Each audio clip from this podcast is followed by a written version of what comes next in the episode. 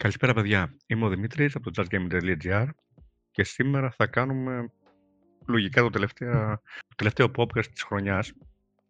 Ε, θα κάνω μια αναδρομή στη χρονιά που μας, πέρα, δεν μας πέρασε, που τελειώνει σε λίγες μέρες, ε, στο δύο χιλιάδες είκοσι, το δύσκολο αυτό δύο χιλιάδες είκοσι, όσον αφορά το gaming κυρίως, αλλά και εντάξει, ε, οι καταστάσεις που μας έφεραν ε, το gaming με, με τις καραντίνες και όλα τα σχετικά. Σήμερα είμαστε για ακόμα μια φορά τέσσερα άτομα. Ε, είμαι εγώ, είναι ο Σταύρος, είναι ο, ο Στέλιος και είναι ο Κιοργύρης. Καλησπέρα, παιδιά. Καλησπέρα. Καλησπέρα. Καλησπέρα. Και θα κουβεντιάσουμε για τα παιχνίδια που παίξαμε, ε, τα παιχνίδια που μας άρεσαν στη χρονιά, ε, πώς περάσαμε ε, τη, γιατί τη μισή χρονιά σχεδόν την βγάλαμε σε καραντίνα περισσότεροι από εμάς, οπότε ε, πώς περάσαμε με το gaming μέσα στην καραντίνα. Θα σχολιάσουμε λίγο τις κονσόλες, γιατί μέσα σε αυτή τη χρονιά είχαμε και νέα γενιά στις κονσόλες και γενικά λίγο ε, όλο, όλη τη χρονιά που σκύλησε. Ε, για μένα ε, η χρονιά ξεκίνησε καλά ε, πριν από όλο το σκηνικό, ας πούμε, με τον ιό και όλα τα σχετικά. Είχαμε την ανακοίνωση τον περασμένο Δεκέμβριο ε, στα προηγούμενα Game Awards του επόμενου έτους. Απρόσμηνη ανακοίνωση, τουλάχιστον στα βραβεία του Series X τότε, και το έτσι γνωρίζαμε. Οπότε η χρονιά ξεκίνησε λίγο, ήξερα ρε παιδί μου από τη στιγμή που βγήκε μια ανακοίνωση, περίμεναμε ότι μέσα στο είκοσι θα κυκλοφορήσει κιόλας. Κατά ψέματα. Δηλαδή ξεκίνησε καλά, με καλούς ιούνους. Ας το πούμε. Βέβαια δεν πιστεύαμε που θα έρθουν τα πράγματα ε, με όλα αυτά. Ε, οπότε η χρονιά ξεκίνησε στην αναμονή για καλή, μια, μια πιο καλή ανακοίνωση. Και το, μια, για μια υψηλονοτρία γεμάτη που περιμέναμε, η οποία δεν ήρθε. Με, είχαμε αρχές της χρονιάς, είχαμε αρκετά μεγάλες κυκλοφορίες, οι οποίες πήραν όλες παράταση. Η αλήθεια είναι.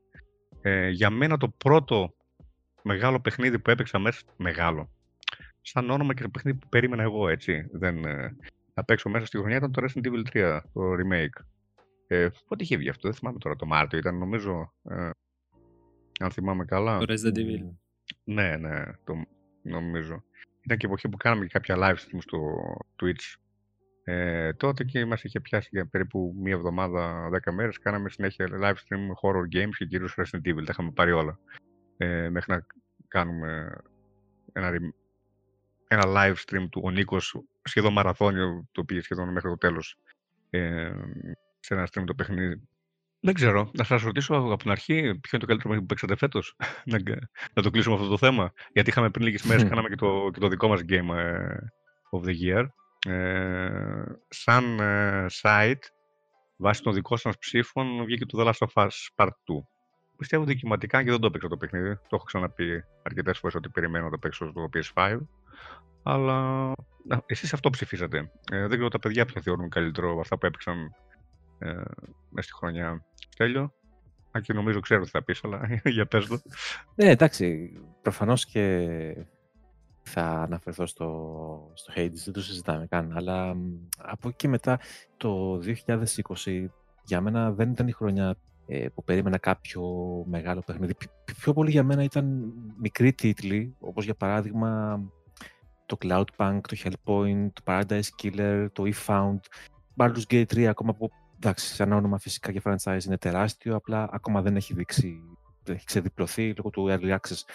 Αλλά ήταν μικρά-μικρά παιχνίδια που... και μικρές εμπειρίες από το καθένα που αποκόμισα, οπότε πιο ολοκληρωμένα από όλα είδα το, το, Hades, το Hades αναγκαστικά.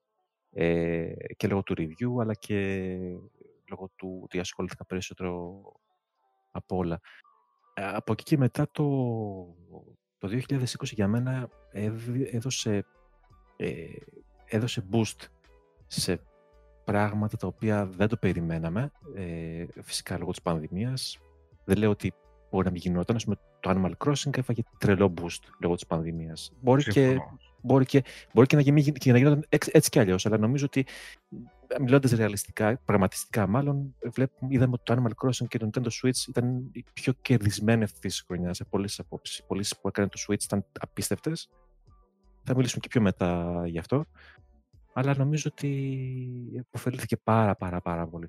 και λόγω και της φύσης του παιχνιδιού, έτσι, το, το, το live simulator. Το παραίστικο. Το παραίστικο, ναι. Βοήθησε πάρα πάρα, πάρα πολύ την κονσόλα της Nintendo. Ήταν το timing που βγήκε το Animal Crossing, νομίζω έπιασε, δεν ξέρω. Ήτανε, ναι, ναι, ναι, ναι. Το βοήθησε. Οκ, okay, πωλήσεις θα είχε. Γενικά, ιστορικά το Animal Crossing έχει καλές πωλήσεις. Αλλά δεν νομίζω ότι θα έπιανε τέτοια νούμερα τόσο γρήγορα, αν δεν υπήρχε η πανδημία και η καραντίνα και όλα αυτά ε, στη μέση. Παρ' όλα αυτά, η ερώτηση δεν είναι δηλαδή, γιατί, γιατί το είκοσι είκοσι έφερε, ή, μάλλον είχαμε αναμονή πολύ μεγάλους τίτλους. Cyberpunk, The Last of Us, ε, Final Fantasy επτά Remake, δηλαδή. Είχε παιχνίδια που πολλοί τα περίμεναν χρόνια και χρόνια. Δεν είσαι δηλαδή από αυτούς που περίμεναν κάποιο από, αυτό, από αυτούς τους τίτλους, ας πούμε, πώς και πώς, ας πούμε. Κοίτα, δεν, γιατί το... όσο ανέφερες, ναι. Όπως είπες, μικρότερα τίτλοι, ναι. Καλή προφανώς, Final... αλλά ναι. Ναι. Το Final Fantasy επτά, σαφώς το περίμενε. Το The Last of Us δεν το έχω παίξει ακόμα, επίτηδες φυσικά. Ε, περιμένω να καταλαγιάσει ακόμα το hype, γιατί υπάρχει ακόμα hype για το The Last of Us και θέλω ε, σε πλήρη νυμφαλιότητα να το ξεψαχνίσω το παιχνίδι μόνος μου. Ε, το Final Fantasy επτά, ναι, για μένα ήταν το παιχνίδι που περίμενα περισσότερα από όλα, η αλήθεια είναι, αλλά δεν το ανέφερα γιατί ε, λόγω ίσως του, του στοιχείου ότι είναι ακόμα εν τη εξελίξη, να το πω έτσι. Mm. Ε, σαν πρώτη εμπειρία πάντως, ναι, μου άρεσε πάρα πολύ όσο ασχολήθηκα.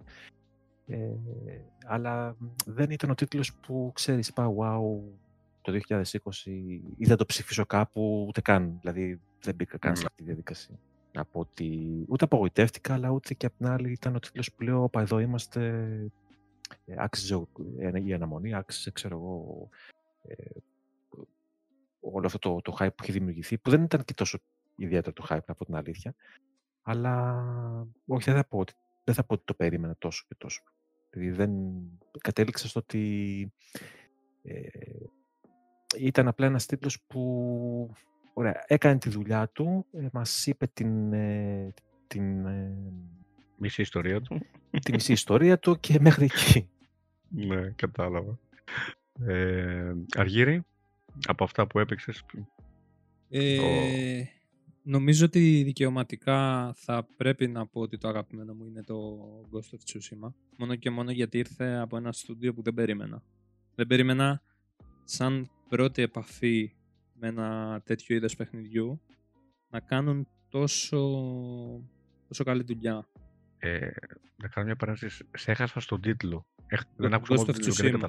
Α, οκ, οκ. Ναι, δεν... Δηλαδή, αν δούμε τι παιχνίδια έχει βγάλει πριν η Sucker Punch, δεν είναι και εύκολο να κάνεις ένα τέτοιο εγχείρημα. Όχι, ε, αλλά δεν είναι κάτι που το έχουμε ξαναδεί, ε, εννοώ σαν ε, δομή του παιχνιδιού. Αλλά εκτός από αυτό, ε, γενικά η Sony, τα, μάλλον τα στούντιο της Sony σε αυτή τη γενιά, ε, δεν μας ε, συνήθισαν σχεδόν όλα σε τέτοια εγχειρήματα. Κοίτα. Αντικειμενικά το, μό- το, το μόνο, ας πούμε, σχετικά όμοιο παιχνίδι που μπορούμε να πούμε ότι είχε βγει ήταν το, το Days Gone.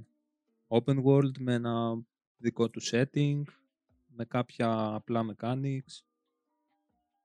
Δεν νομίζω ότι κάποιο άλλο από τη Sony... Α, δε, όχι, δεν μιλάω από τη Sony συγκεκριμένα, μιλάω γε, γενικά, ρε παιδί. Κοίτα, κοίτα. Είναι... Καταρχάς, θα σου πω τι, τι με κέρδισε όσον αφορά το Ghost of Tsushima. Καταρχάς, με κέρδισε το setting. Okay, το οποίο καλός ή κακός δεν το ακουμπάνε εύκολα τα στούντιο, αν δεν πρόκειται για strategy παιχνίδι. Mm-hmm. Με κέρδισε ο οπτικός τομέας, ο οποίος ήταν ποιότητα Sony, εκμεταλλευόταν την κονσόλα όπως έπρεπε. Είχε, ρε παιδί μου, στοιχεία, ε, ακόμα και στο interface, τα οποία δεν ήταν intrusive. Από την αρχή μέχρι το τέλος έπαιζε στο παιχνίδι και μπορούσε να είναι μια εμπειρία χωρίς intrusive πράγματα. Το οποίο σε πολλά παιχνίδια με χαλάει. Είτε είναι το να σου, πώς το λένε, ε, να σου μαρκάρει το δρόμο που πρέπει να πας, είτε το οτιδήποτε. Πολλά παιχνίδια δεν μπορούν να το ενσωματώσουν με τρόπο που να εξυπηρετεί το παιχνίδι και να μην είναι intrusive στο τι βλέπεις σαν εικόνα. Στο, δεν ξέρω αν το έχεις παίξει το Ghost of Tsushima, ουσιαστικά, ρε παιδί μου, για να σου δείξει, ξέρω εγώ, το δρόμο που πρέπει να ακολουθήσεις, ε, στο δείχνει με τη μορφή αέρα. Ξέρω, ξέρω, ναι, ξέρω. ξέρω. Δεν σου δείχνει βελάκια, κάτω τελίτσες και τα συναφή. Επίσης, με κέρδισε το γεγονός ότι ήταν πολύ πιστό σε αυτό που έκανε. έδωσαν ας πούμε το Kurosawa Mode, τα, το voice acting ήταν πάρα πολύ σωστό. Δεν ξέρω, νομίζω σαν σύνολο και όπως πριν που είπες ότι είναι πράγματα που έχουμε ξαναδεί, δεν με πειράζει τόσο να ξαναβλέπω πράγματα όσο το να, να είναι στην, να γίνει το σωστά, ρε παιδί μου, ναι. Μπράβο, να είναι στην βέλτιστή τους κατάσταση. Mm-hmm. Πολλά παιχνίδια δανείζονται, ε, πώς το λένε, με μηχανισμούς και πράγματα από άλλα παιχνίδια, αλλά δεν το κάνουν με ωραίο τρόπο. Καλά, παρθενογέννηση δεν έχουμε πλέον. Ακριβώς. Πολύ, σπάνια, πολύ σπάνια. Ε... Να σου πω κάτι, η παρθενογέννηση πλέον είναι νομίζω αποκλειστικότητα των indie. Είναι πολύ δύσκολο να ρισκάρει ένας τριπλ έι τίτλος να κάνει κάτι, ναι, τέτοιο. Συνήθως θα βοσκάσει πρώτα ένα indie project και μετά ίσως, αν πετύχει, να υιοθετήσουν κάποια στοιχεία του οι τριπλ έι τίτλοι. Αλλά νομίζω αυτό, ότι ρε παιδί μου, σαν σύνολο από την αρχή μέχρι το τέλος, λαμβάνοντας υπόψη και το production, λαμβάνοντας υπόψη το ποιο στούντιο το έκανε, λαμβάνοντας υπόψη όλο το σύνολο, νομίζω ότι το Ghost of Tsushima δικαιωματικά για μένα ήταν το καλύτερο παιχνίδι του είκοσι. Ε, εμένα ξέρεις τι με κάνει εντύπωση. Νομίζω, έχω την ιδέα για τον Ghost of Tsushima ότι δεν το στήριξε η Sony όσο θα έπρεπε. Ε, ε, ίσως νομίζω, όπως, έγινε, ήταν... όπως, όπως έγινε και με τον Days Gone. Καλά, εκεί είναι ακόμα χειρότερα τα πράγματα. Ε, δηλαδή, δεν το πίστευε, δεν, δεν ήθελε να... Ε, δηλαδή, γιατί ήρθε κοντά, ήρθε με τις καθυστερήσεις του χωρίς, ήταν κοντά στο, ε, στο The Last of Us. Δεν ήθελε να... Ε, δεν ξέρω. Ο μόνη της δεν περίμενε ότι θα κάνει την οποιαδήποτε απήχηση, μόνο και μόνο λόγω του setting. Άσχετα αν είναι open world. Μόνο και μόνο λόγω του setting δεν θα περίμενες ότι θα είχε, ρε παιδί μου, ιδιαίτερο κοινό. Καταλαβες. Δεν ξέρω, επειδή είμαι fan του setting, δεν μπορώ να το δω mm. αυτό που λες. Μπράβο. Είμαι fan του setting, οπότε δεν... Ε, ανά τα χρόνια, δεν μπορώ να φανταστώ πούμε... ότι δεν θα έχει κοινό, δηλαδή, κατάλαβες, από αυτή την άποψη. Α, ανά τα Αλλά χρόνια... δεν είμαι αντικειμενικός. Που παρακολουθώ, ρε παιδί μου, παιχνίδια ε, ασιατικής κουλτούρας, θέλοντας και μη λόγω του κολλητού μου, στα προηγούμενα χρόνια έβλεπες, βγαίναν τίτλοι όπως το Way of the Samurai. Έτσι. Α. Τα Yakuza. Είχαν πολύ ιδιότροπο κοινό. Και πολύ κλειστό. Ενώ το Ghost of Tsushima ε, το ακούμπησαν ακόμα πολύ... και πιο casual player. Είχαν και πολύ ιδιαίτερο gameplay όμως. Ε, το Ghost of Tsushima είναι πιο mainstream στα παιχνίδια. Δηλαδή, σίγουρα, σίγουρα. Ε, ασασινίζει λίγο που λέγω. Ε, δηλαδή ναι. Είναι σε πιο mainstream κοινό, οπότε γι' αυτό... Ε, γι' αυτό θεωρώ κιόλας νομίζω... ότι ρε παιδί μου δικαιωματικά πρέπει να είναι, γιατί έκανε κάποιες θυσίες οι οποίες του βγήκαν. Ναι, οκ, okay, προφανώς. Ε, απλά δεν το θεωρώ ρίσκο, γιατί να σου πω, να σου δώσω απλά να καταλάβεις. Τακτικά, ε, οι fans των, των Assassins ε, κάνουν και διάφορα, ας πούμε, δημοσκοπήσεις, Gallup και τα σχετικά, με το που θέλουν να είναι η, το επόμενο setting του Assassin. Η, η Ιαπωνία έχει ψηφιστεί άπειρες φορές από, από τους fans ε, ότι θέλουν να πάει ε, η σειρά εκεί πέρα, οπότε δεν νομίζω ότι δεν τα είδαν όλα αυτά. Γιατί ήθελαν να χτυπήσουν αυτό το mainstream κοινό και από τη στιγμή που δεν υπάρχει σε τόσο mainstream μονοπάτια αυτό το setting. Δεν νομίζω ότι σχετιζόταν ιδιαίτερα αυτό, να σου πω την αλήθεια. Πιο πολύ πιστεύω ότι απλά πέρασαν κάποια στούντιο, ασχολιόντουσαν με τις κυκλοφορίες μόνο στο PlayStation τέσσερα. Νομίζω ότι πέρασαν μια περίοδο που κοιτούσαν τα settings που λείπουν. Τα settings που λείπουν, τουλάχιστον όσον αφορά το open world κομμάτι. Γιατί το ίδιο, νομίζω είναι ένα αντίστοιχο παράδειγμα του Days Gone. Απλά το Days Gone δεν, δεν με τράβηξε τόσο, ε, μόνο και μόνο επειδή είχε κακό timing. Βγήκε σε μια περίοδο που το zombie setting ήταν τόσο κορεσμένο που... Ε, καλά, ναι. Ε, βέβαια, πα, παραδείγματα Days Gone, Ghost of Tsushima, ε, γενικά αυτό θα σου ξαναπώ ότι η Sony, τα στούντιο της Sony μάλλον, σε αυτήν την, στην προηγούμενη πλέον γενιά, όλα άλλαξαν. Ε, την πορεία τους. Θες από την Κυρίλα ε, που άφησε τα Killzone και πήγε, μας έφτιαξε το Horizon. Ε, Μα γι' αυτό σου λέω ότι αν παρατηρήσεις σαν μοτίβο έχουν ότι πιάνουν μια τεράστια γκάμα διαφορετικό setting με τα ίδια πάνω κάτω πρότυπα. Μόνο και μόνο ναι. για να πιάσουν όλη την γκάμα των gamers. Αυτό, αυτό. Οι μοναδικοί που έμειναν στα, στα ίδια είναι η Santa Monica, που στα ίδια απόψη Santa Monica άλλαξε εντελώς το, εντελώς το κοντεύγο, έτσι. Και οκ, okay, και η, Και... προφανώς. Κοινότητο, οκ. Ε, όλα, όλα τα άλλα. Αν, αναγκαστικά κάποια στούντιο θα βγάλουν τα console sellers. Ναι, αυτό, αυτό. Όλα τα άλλα τα μεγάλα ονόματα ε, της Sony από άψη στούντιο έκαναν νέες προσπάθειες, όλα. Mm. Ε, και σε άλλα εντελώς διαφορετικά βήματα από αυτά μας είχαν συνηθίσει. Να το συνεχίσουμε λίγο, να μας πει και ο Σταύρος το δικό του Game of the Year. Ε, να πω και εγώ στο τέλος. Ωραία. Ε, Σταύρο. Κοιτάξτε, εντάξει, είχαμε πάρα πολλές έτσι, κυκλοφορίες, με τις καθυστερήσεις τους mm-hmm. εννοείται, εντάξει, ήταν εκεί η εποχή τέτοια που βασικά η χρονιά εξελίχθηκε σαν μια καθυστέρηση μόνη της, έτσι όπως έγινε.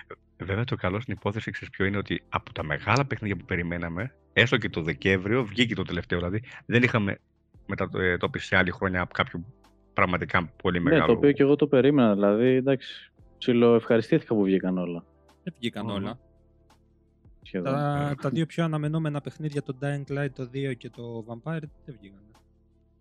Ε, Πήρανε ε, αναβολή επαόριστη. Το Dying Light το δύο...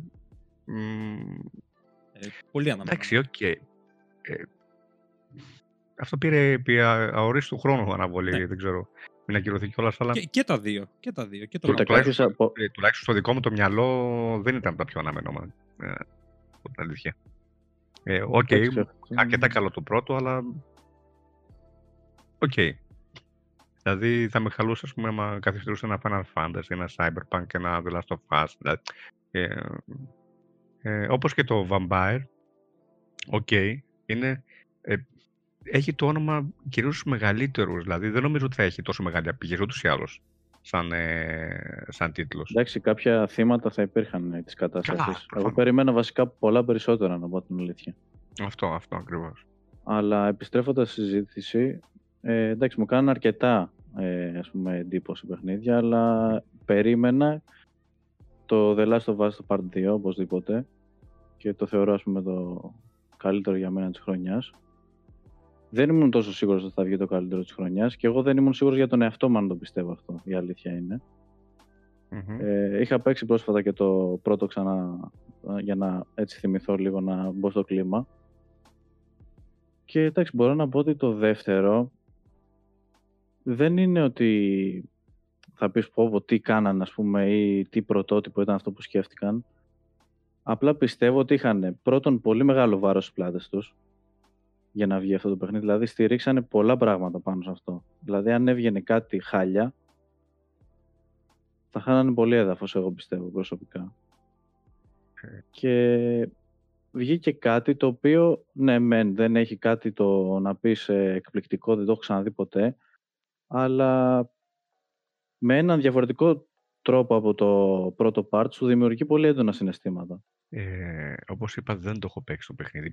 Ξέρω το story, τα spoiler τα είχα φάει πριν κυκλοφορήσει ούτως ή άλλως. Ε, είχαν πέσει στα μάτια μου και βέβαια δεν είμαι από αυτούς που άμα με σπολιάρουν κάτι θα μου χαλάσει το κοινό. Ναι, και εγώ το ίδιο. Εντάξει, είναι, δεν, άμα το ζήσεις μόνος, ναι, είναι αυτό, αλλιώς. Αυτό. Ε, οπότε δεν με, δεν με απασχολεί.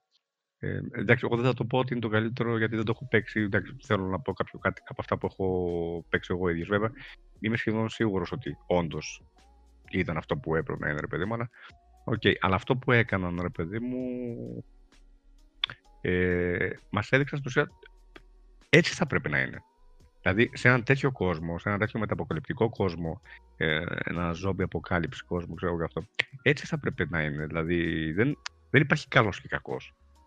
Δεν υπάρχει ήρωας αυτό. Ναι, δεν υπάρχει ήρωας. Είναι η πλευρά σου και η πλευρά μου. Ε, η, η ιστορία μου, η διαδρομή μου, το πώς έφτασα μέχρι εδώ και η δική σου διαδρομή. Δεν, δεν υπάρχει καλός και κακός. Και το βλέπουμε ακόμα και για την τηλεοπτική σειρά The Walking Dead. Ε, αυτό και σε, όλα τα, και σε άλλα παρόμοια. Δηλαδή, δεν, δηλαδή, αν πάρεις τα comics Walking Dead ε, ε, με τη σειρά, δεν είναι, δεν είναι οι ίδιοι ήρωες. Είναι, είναι το σύμπαν. Είναι αυτό που έγινε. Και υπάρχουν μικροί ήρωες, αλλά είναι ήρωες ε, της κοινότητάς τους στο, στο κάθε κομμάτι, ας πούμε. Οπότε για μένα αυτό που έκαναν σαν θετικό μου, μου, μου φαίνεται, δεν μου φαίνεται κάτι το και εγώ το ίδιο να... αυτό είπα, δηλαδή ότι μου δημιούργησε έντονα συναισθήματα, ενώ αυτό σου δείχνει με πολύ ομό τρόπο την πραγματικότητα, δηλαδή ότι εννοείται σε τέτοιες καταστάσεις υπάρχουν κάποιοι που το εκμεταλλεύονται, που το δείχνει και στο πρώτο, έτσι. Απλά τώρα στο δείχνει ξανά πάλι με πολύ ομό τρόπο, αλλά πιο πολύ προς τους ανθρώπους, όχι στο ζόμπι. Και σου δείχνει ότι ο καθένας μετά από κάποια χρόνια που θα περάσει και θα υπάρχει αυτή η κατάσταση, θα αλλάξει, δεν θα είναι ο ίδιος. Θα έχει άλλες προτεραιότητες, να, να μην τρελαθεί, να έχει σκοπό να ζήσει, να μην αυτοκτονήσει. Ο κήπος δεν θα μπορούσε να αλλάξει σε κάτι τέτοιο. Είναι... Δεν είναι, νομίζω, πολύ πιο ανθρώπινο γίνεται όλο αυτό που έγινε. Για μένα συμφωνώ απόλυτα με την πορεία που, που πήρε. Και γι' αυτό ε, εντάξει, εγώ πιστεύω ότι υπήρχαν και αντικε... ε, αρκετές αντιδράσεις στην, ε, στην αρχή.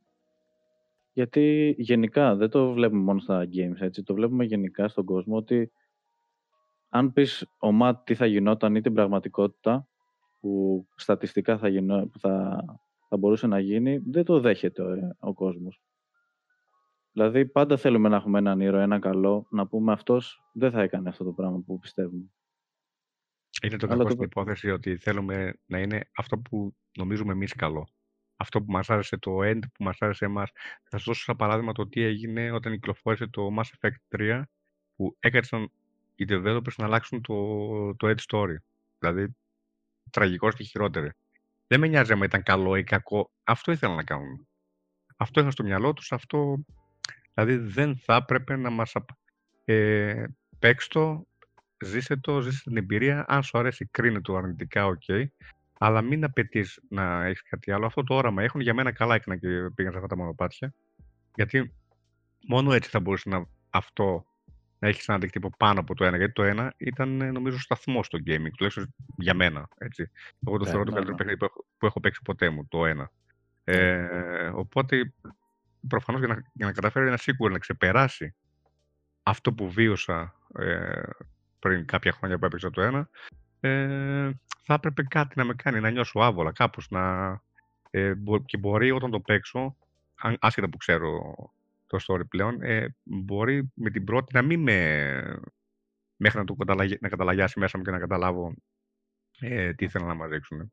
Mm-hmm. Αλλά οκ, okay, ναι. Εγώ περιμένω, είπα πώς και πώς να, να πάρω το πι ες φάιβ, να το, να το δω το παιχνίδι. Ναι, ε, η αλήθεια είναι... Το The Last of Us, το πρώτο μέρος, για μένα ήταν από τα καλύτερα παιχνίδια όλων των εποχών. Ήμουν τόσο συναισθηματικά φορτισμένος όταν τελείωσε το παιχνίδι, που δεν πίστευα ότι. Είχαν, είχαν περάσει πολλά χρόνια για να ξανανιώσω έτσι με παιχνίδι, να πω την αλήθεια. Οπότε με συνεπήρε πάρα πολύ συναισθηματικά. Φυσικά και το ε, πώς το αποκαλύπτει περιβάλλον με τα ζόμπι και αυτά, που δεν είμαι και ιδιαίτερα φανατικός των ζόμπι, να πω την αλήθεια, αλλά το πώς το αποκαλύπτει περιβάλλον για μένα είναι το ιδανικότερο. Είχε. είχε Ε, οργανώσει, είχε, ήταν τόσο αρμονικά δεμένο όλο αυτό το περιβάλλον. Ε, είχε τρεις κορυφώσεις συναισθηματικές. Ε, οι, οι μάχες ήταν απίστευτες και τις ζούσες. Δεν ήταν, ξέρεις... Ε, ήταν, είχε, είχε πολλά ωραία στοιχεία, ε, πλεγμένα μεταξύ τους ε, με απίστευτη, απίστευτη οργάνωση. Και είναι από τα λίγα παιχνίδια πραγματικά... συγγνώμη... Ε, όχι απλά χάρηκα και ήθελα να δω και ιστορίες ε, ε, μεταξύ τους να αλληλεπιδρούν. Ήθελα να δω και άλλα πράγματα για τον κόσμο και για τους χαρακτήρες και ε, ε, ίσως περισσότερο το lore, δεν ξέρω. Πάντως θα ήθελα να μάθω πάρα πολλά πράγματα για αυτόν τον κόσμο. Και γι' αυτό αποστασιοποιήθηκα και λίγο από το, από το δύο και δεν το αναζήτησα, ε, επειδή πόνταρα πάρα πάρα πάρα πολλά στο πρώτο μέρος γενικότερα και δεν θα ήθελα, καλά βέβαια αυτό θα μου πεις, είναι και στο, στο στοιχείο του και στην προσωπικότητα του καθενός τι θα δει από ένα παιχνίδι, αλλά θεωρώ ότι δεν θα απογοητευθώ. Απλά θέλω λίγο έτσι πάλι να καταλαγιάσει αυτό το, το, το hype και να ξεκινήσω fresh. Τελώς να έχω δικές μου εμπειρίες, ξεκάθαρα δικές μου εμπειρίες. Δεν είναι πολύ μεγάλη σημασία στο, στο πώς ε, είναι η πρώτη σου επαφή με ένα παιχνίδι. Ακριβώς. Βέβαια, εγώ είμαι από αυτούς που όταν τελείωσε το ένα, είχα πει ότι δεν θέλω συνέχεια για αυτό το παιχνίδι. Mm. Ε, γιατί είχα στο μυαλό μου μια συνέχεια, ε, σαν την κλασική συνέχεια που, σε, που συνηθίζουν να μας δίνουν στα περισσότερα παιχνίδια. Ε, οπότε είχα πει, τελείωσε, ήταν ένα αριστούγημα. Εδώ, ας το αφήσουμε εδώ πέρα και ας πάμε να ξαναβγάλουμε ένα Uncharted ή οτιδήποτε άλλο, με ένα καινούργιο franchise. Ε, Έτσι όπως κύλησε το πράγμα όμως, νομίζω ότι καλά έκανα και έκανα συνέχεια για μένα. και όπως είπες και εγώ περιμένω λίγο να ηρεμήσουν όλα, να ησυχάσουν, να το έχω και εγώ λίγο παλιό μέσα μου, ώστε να το, να το δω σαν... Γενικά, εντάξει, εγώ του δίνω πόντους από την άποψη που λες και εσύ, δηλαδή ήταν τεράστια η ευθύνη τους που το συνεχίσανε και έπρεπε τουλάχιστον όχι απλά να βγάλουν κάτι αξιοπρεπές, να κερδίσουν, να πει το, οι περισσότεροι fans να πούνε «ΟΚ, okay, βγήκε κάτι αρκετά καλό». Που ήταν δύσκολο, εγώ πιστεύω. Όταν λες ότι ένα παιχνίδι είναι από τα καλύτερα που έχουν βγει ποτέ, είναι δύσκολο να υπάρξει συνέχεια. Ε, ε, ναι, εντάξει, εγώ το, εγώ το θεωρώ το καλύτερο, εντάξει, είναι προσωπικό γούστο, αλλά αντικειμενικά είναι και από τα καλύτερα, ούτως ή άλλως το βλέπουμε και στις, ε, ε, ναι. και στις βαθμολογίες του. Ε, αλλά... Ε, ναι, είναι όχι απλά δύσκολο να κάνεις μια συνέχεια. Όταν κάνεις ένα sequel σε κάτι τέτοιο, θες τουλάχιστον ε, να είναι εφάμιλο του πρώτου. Βέβαια, ε, οι fans του πρώτου, αυτοί που αγάπησαν το πρώτο, ε, νομίζω ότι αγάπησαν εξίσου, αν όχι περισσότερο, και το δεύτερο. Αυτοί που γκρίνιαζαν και έγινε όλο το, το σκηνικό τους προηγούμενους μήνες σχετικά με το παιχνίδι, νομίζω αυτοί που έφαγαν ε, το, το hype με όλο αυτό. Ε, πο, πολλοί από αυτούς δεν είχαν ζήσει το πρώτο. Ε, εγώ πιστεύω ήταν αυτοί... το δύο και έπαιξαν το πρώτο για να, για να παίξουν το δύο στο τέλος. Ναι, οπότε ναι. Κατάλαβες, δεν ήταν από αυτό που περιμέναμε εφτά χρόνια πόσο περιμέναμε ε, ναι. να βγει το δύο. Ήταν, είχαν μπει σε ένα τρένο, μέσα, σε ένα τρένο hype και απλά ακολουθούσαν το hype. Οπότε ε, τα είχαν εντελώς διαφορετικά στο μυαλό τους. Πάμε να το δούμε, μπαμ, μπαμ, να τελειώνουμε. Αυτό, αυτό, αυτό. Πάμε, θα είναι το παιχνίδι της χρονιάς, το ξε, ξε, ξέρω εγώ και...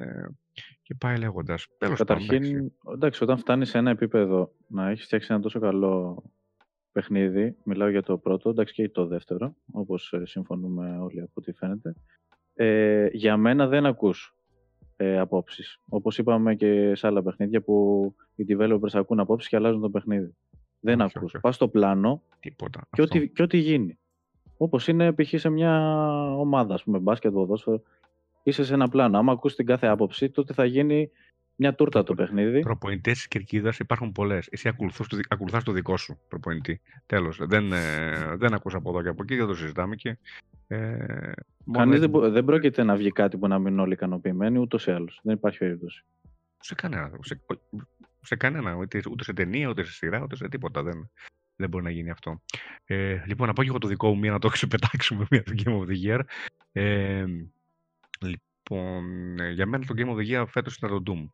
Ασχολήθηκα αρκετές ώρες. Ε, βέβαια δεν έχω παίξει, ε, όπως είπα, το Last of Us ε, και άλλα τουλάχιστον από αυτά που έπαιξα. Το Doom και, και του δίνω αυτό το, αυτό το πόντο γιατί, γιατί δεν ήταν από τα αναμενόμενα. Δηλαδή, δηλαδή δεν ήταν αυτό που περίμενα ε, να πω... ότι θα φτάσει τόσο ψηλά. Δηλαδή, όταν έβαλα τον Doom να, να παίξει και το έβαλα μετά το review του Στέλιου, αλήθεια είναι. Ε, λέω, οκ, okay, θα βάλω το Doom και θα παίξω ακόμα ένα παιχνίδι σαν όπως το πρώτο Doom, ρε παιδί μου, που απλά το έβαλα και διασκέδασα. Και, ε, ήθελα λίγο να απορροφθώ για μία ωρίτσα, ρε παιδί μου, το έβαζα και τέτοιο. Ε, νομίζω εξέλιξα, είναι ο ορισμός του sequel. Του sequel. Ε, το εξέλιξα σε όλους τους τομείς. Σε όλους. Ε, δηλαδή, ο ρυθμός που έχει το παιχνίδι είναι αλλού. Δεν το συζητάμε. Θες από τη μουσική. Ε, θες από το gunplay, θες από το platforming, γιατί έχουμε και... Ε, δεν, δηλαδή, δεν υπάρχουν στιγμές ηρεμίας στο Doom, καμία.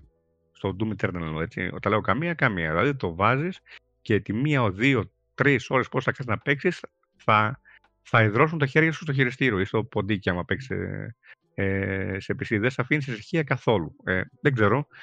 Ήταν οι πιο ευχάριστες ώρες που έπαιξα, αν εξαιρέσω και τα online που παίζω ε, και είναι ευχάριστες λόγω παρέας κυρίως, ε, ε, σε, τουλάχιστον σε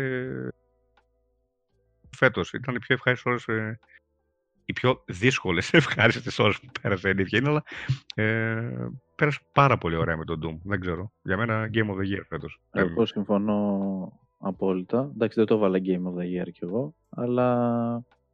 Η μουσική ήταν εκπληκτική, μιλάμε, ακούω συνέχεια, δηλαδή όποτε θέλω τέτοιο στυλ τα ακούω, ε, κομμάτια από τον Doom. Εξελίχθηκε σε όλους τους τομείς πραγματικά και δεν νομίζω ότι το περίμενε και κανείς, γιατί βλέπεις αυτό, αυτό, το, το πρώτο και λες εντάξει ρε παιδί μου, κάνανε πολύ καλή δουλειά που το ξανακάνανε, πολύ ωραίο, αλλά δεν βλέπω κάτι που να βελτιωθεί. Εντάξει, θα βγει κάτι ίδιο, άντε λίγο καλύτερο π.χ. στα όπλα, ξέρω εγώ, στην ταχύτητα, να έχει κάποιο άλλο story, κάτι τε... Δεν περιμένεις πολλά, η αλήθεια είναι. Όχι, όχι. Περιμένεις, το, όταν έβγαλα το πρώτο ήταν ένα, okay, ένα καλό παιχνίδι, ρε παιδί μου. Μια αναγέννηση μιας παλιάς σειράς, ρε παιδί μου, που ήρθε ε, με καινούργια γραφικά, ωραίο gameplay. Ο, ένα ωραίο παιχνίδι. Επιτυχημένα, επιτυχημένα. Ε, το δεύτερο ήταν η εξέλιξη. Δηλαδή δεν το... Ε, ε, παντού, παντού, παντού. Ε, συμφωνώ με το δεκάρι που το έβαλε ο Στέλιος, δεν το συζητάμε καν αυτό.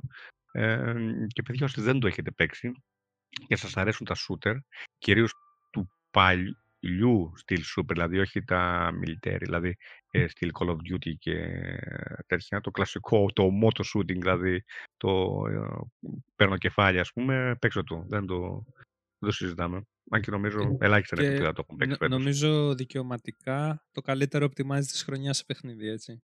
Α, καλά, ναι, ναι.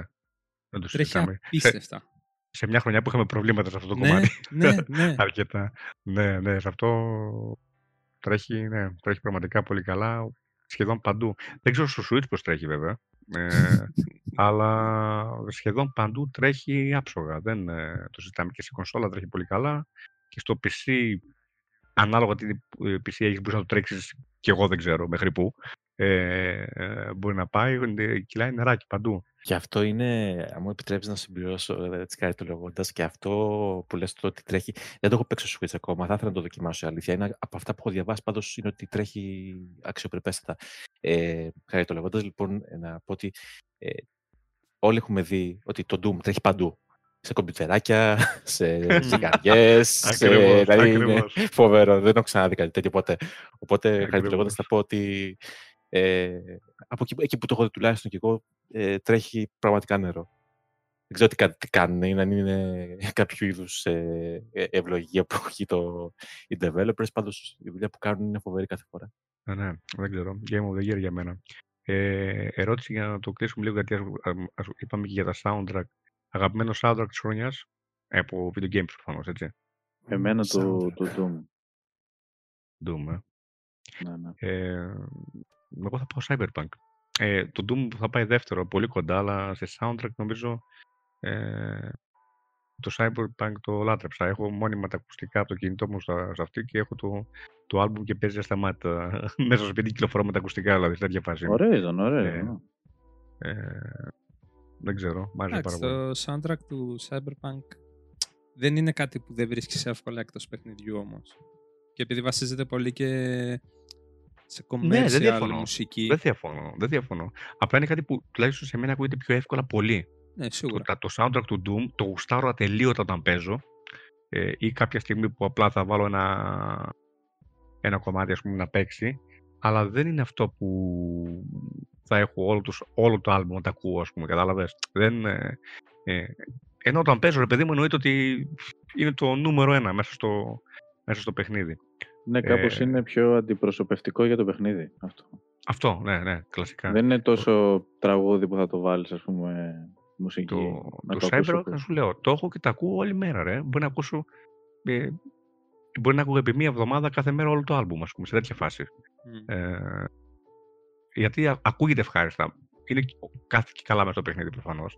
Αλλά είναι πολύ οικείο στα δικά μου τα αυτιά, γιατί ακούω, έχω τέτοια ακούσματα, οπότε μου έκανε πάρα πολύ καλά, δεν ξέρω. Γι' αυτό αναφέρει και στα soundtrack, όχι ότι ε, πολύ σπάνια ακούω soundtrack εκτός από τα παιχνίδια, τα γουστάρω, ε, δηλαδή τη μουσική των, ε, των Halo, ακόμα και του Destiny, και κυρίως του Destiny δύο, ας πούμε, ήταν τη γουστάρα πάρα πολύ. Αλλά τη γουστάρω όταν παίζω, γιατί μου σηκώνει την τρίχα την ώρα που παίζω, γιατί μου, μου δίνει αυτό το feeling του που βρίσκομαι, ας πούμε, κατάλαβες. Ε, ε, Σπάνια θα βάλω soundtrack να ακούσω εκτός game. Για μένα ε... είναι, είναι πολύ βασικό το soundtrack ε, και σε άλλα media στο παρελθόν που έγραφα, δηλαδή ένα από τα κυριότερα άρθρα μου κάθε χρόνο ήταν, ξέρω εγώ, τα καλύτερα trailer music που είδαμε στην ι θρι ή το οτιδήποτε. Δίνω πάρα πολύ βάση σε αυτό. Mm, και... Ναι, το ίδιο. Μπράβο. Και φέτος δηλαδή είμαι σε πολύ μεγάλο... Είναι δύσκολο φέτος να διαλέξω. Δηλαδή είμαι ανάμεσα σίγουρα στη Supergiant τα παιχνίδια και ειδικά στο Hades. Θεωρώ mm. ότι έχει ένα πανέμορφο soundtrack, το οποίο μπορείς yeah. να ακούσεις οποιαδήποτε ώρα. και λόγω νοσταλγίας ανάμεσα στο Final Fantasy του remake. Μόνο και μόνο γιατί πήραν το soundtrack που είχε το παιχνίδι και το απογειώσαμε. Ναι, ναι, ισχύει αυτό για τη μουσική, συμφωνώ και εγώ. Και το Final Fantasy βέβαια. Ε, όσον αφορά τη μουσική, ε, το, τα soundtrack ε, γενικά το, το, το έχετε διαβάσει και το διαβάζουν φαντάζομαι και οι αναγνώστες μας. Η μουσική για μένα είναι από τα πιο σημαντικά κομμάτια ενός παιχνιδιού. Δεν σας κρύβω ότι Xbox τριακόσια εξήντα ε, αγόρασα, ενώ είχα ήδη PlayStation τρία, όταν είδα το trailer του Mass Effect δύο. Βέβαια το Mass Effect δύο κυκλοφόρησε λίγο αργότερα για πι ες τρία, αλλά ήταν... Μ' άρεσε τόσο πολύ το soundtrack του παιχνιδιού, το οποίο πήγα την επόμενη μέρα και πήγα και αγόρασα Xbox τριακόσια εξήντα μόνο και μόνο για να, για να παίξω το παιχνίδι και να ακούσω τη μουσική του. Ε... Ενώ έκρινες ότι θα βγει το τρία ή δεν το, το είχες μάθει ακόμα, γιατί το ένα δεν είχε βγει, αυτό το λέω. Όχι, όχι, το, το ένα δεν το είχα παίξει ακόμα. Ναι, θέλω να πω, το ένα δεν είχε βγει στο PlayStation τρία, ούτως ή άλλως. Το ξέρω, ε, το ξέρω. Για, το ξέρω. Για, γι' αυτό λέω, ήξερες ότι θα βγεις στο τρία, απλά δεν μπορούσες να κρατηθείς και πήγες στο πήρες. Ακριβώς. Ή δεν είχες στο μυαλό σου ότι μάλλον δεν θα βγει, επειδή δεν βγήκε το ένα, οπότε πρέπει να πάρω τρία εξήντα για να το παίξω. Ήξερα, ήξερα ότι θα βγει, απλά δεν μπορούσα να περιμένω τέσσερις okay, okay. μήνες. Κυκλοφόρησε μετά, δεν θυμάμαι. Ναι, πολύ ναι, σύντομα ναι, ναι. πάντως. Mm-hmm. Οπότε δίνω πολύ μεγάλη σημασία στη μουσική. Ε, τώρα από soundtrack. Ε, εντάξει, η αλήθεια είναι ότι. Ε, Το Doom ήταν φοβερή εμπειρία μουσικής και μπήκε με τα ακούσματά μου είναι προς τα, προς τα εκεί. Ε, το ευχαριστήθηκα πάρα πολύ. Ε, από εκεί και μετά ε, κάποιες έτσι ε, κάποια κομμάτια που ε, με ενθουσίασαν μπορώ να πω ήταν ε, στο Paradise Killer, το οποίο το έχουμε παρουσιάσει και αυτό. Ε, είχε μια απίστευτη μουσική, ένα ένα έτσι κάτσι, σο, κάτσι ρυθμό, αρκετά κομμάτια, ειδικά το, το, το original soundtrack, το, αυτό το, το εισαγωγικό τέλος πάντων, μου άρεσε πάρα πάρα πολύ. Εντάξει, αυτό πάει και με τη φύση του παιχνιδιού. Το Hades φυσικά δεν το συζητάμε καν. Και, και το Ori and the Will of the Wisps είχε πάρα πολύ ωραίο soundtrack. Μ' άρεσε. Συμφωνώ ε, και εγώ. Ναι, νομίζω ότι αξίζει μια αναφορά. Από εκεί και μετά, κάποια παιχνίδια που εντάξει, να μην τα έχει παίξει πολύ ο κόσμος, που έχουν έτσι να κάνουν. Το Cloudpunk για παράδειγμα, που είναι και αυτό Cyberpunk παιχνίδι, είχε, είχε αρκετά στοιχεία μέσα έτσι μουσικής, ηλεκτρονικής που. Ε, Σάφνε έτσι με λίγο από το στόμα ανοιχτό, το περιμένεις. Το δεκατρία Sentinels, πάρα πολύ αδικημένο παιχνίδι για μένα, θα μπορούσε άνετα να είναι το παιχνίδι της χρονιάς στο κομμάτι του Action αρ πι τζι, του ντι τουλάχιστον. Ε, δηλαδή και εκεί πάλι βρήκα κομματάκια από εδώ και από εκεί, αλλά αν είναι να πω για ένα παιχνίδι θα έλεγα το Doom κι εγώ. Doom. Yeah. Ε, Doom είχε και πολύ, ωραία, πολύ καλή, τουλάχιστον στα δικά μου αυτιά, μίξη ρε παιδί μου, οπότε mm. ε, έδαινε όλο το, το θέμα, δηλαδή σου λέω, σέβαζε μέσα, ε, τέριαζε απίστευτα με το παιχνίδι, απίστευτα. Ήταν το μισό παιχνίδι ας πούμε. Ε, το άλλο μισό ήταν το gameplay, το, το gunplay που έχει το απίστευτο, ξέρω εγώ, και το, άλλο, το μισό κομμάτι ήταν το, η μουσική. Ε, yeah. Ο τρόπος που τα συνδύαζε. Ε, πριν προχωρήσουμε λίγο παρακάτω, να πούμε και την απογοήτευση της χρονιάς. Τι περιμένατε και δεν σας... Ε, δεν είναι αυτό που θέλατε τέλος πάντων, ρε παιδί μου. Ε, ώστε είτε να το αφήσετε, ξέρω εγώ. Ε, είτε... Εντάξει, να το, να το έχετε τελειώσει, απλά να πείτε, ok, εντάξει. Δεν ήταν αυτό που ήθελα, ας πούμε. Ε, και προφανώς για να είναι απογοήτευση, φαντάζομαι ήταν από κάποιο παιχνίδι που περίμενες, όχι από τυχαία έφτασες, έπεσε στα χέρια σου. Ε, για κάποιο λόγο. Ε, Σταύρο.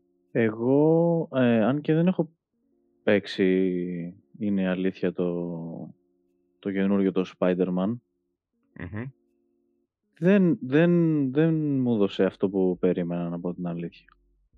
Ναι, μεν μου έδωσε εντάξει κάποια πράγματα διαφορετικά από το πρώτο. Δηλαδή το πρώτο το περίμενα πάρα πολύ και με ικανοποίησε σε αυτά που είδα. Mm-hmm. Δηλαδή ήταν κάτι που το περίμενα με αγωνία και, και με ικανοποίησε αρκετά σε αυτά που μου έδωσε σαν εμπειρία. Το δεύτερο όσο έχω δει βέβαια, έτσι, εντάξει δεν έχω παίξει ξαναλέω, δεν, ήταν κα... δεν είδα την εξέλιξη. Πώς είπαμε σε άλλα παιχνίδια σαν τον Doom ότι είδαμε ακριβώς το επόμενο level. Δεν σε τράβηξε δηλαδή να, πας το, να πεις ότι αυτό θέλω να το παίξω που να... Ναι, το πάνε, έβαλα πάνε, σε μία πάνε. λίστα την οποία okay, ε, okay. Θα, θα παίξω το, το καινούργιο ας πούμε. Mm-hmm. Κάποια στιγμή. Ναι. Ε, Αργύρη. Να σου πω την αλήθεια, δεν θυμάμαι τραγικά κάποιο να, κάποιο παιχνίδι να έβαλα και να ξενέρωσα άσχημα. Πάνω κάτω περίμενα τα περισσότερα από αυτά που έπαιξα και όσα με κατέπληξαν ήταν για καλό. Αλλά νομίζω ότι ε, σίγουρα κάποια licensed παιχνίδια, όπως το Predator, το Hunting Grounds, mm-hmm, okay. το οποίο προσωπικά ήθελα να ήταν κάτι καλύτερο γιατί του άξιζε. Και αν ήταν να πάω σε κάτι πιο μεγάλο, ίσως το Resident Evil το τρία. Εδώ πέρχει σε μένα, αυτό θα έλεγα εγώ. Mm. Το Resident Evil το τρία. Το οποίο δεν είναι ότι περίμενα κάτι, να παίξω κάτι καλύτερο ή ότι είμαι fan της σειράς Resident Evil, απλά με γνώμονα το ότι πώς ένιωθα όταν έπαιζα, νομίζω ότι το Resident Evil τρία δεν με ενθουσίασε όσο ε... θα περίμενα. Αυτό θα έλεγα και εγώ. Το Resident Evil το τρία, κυρίως γιατί ήταν ένα εκπληκτικό Resident Evil δύο την προηγούμενη χρονιά. Mm-hmm.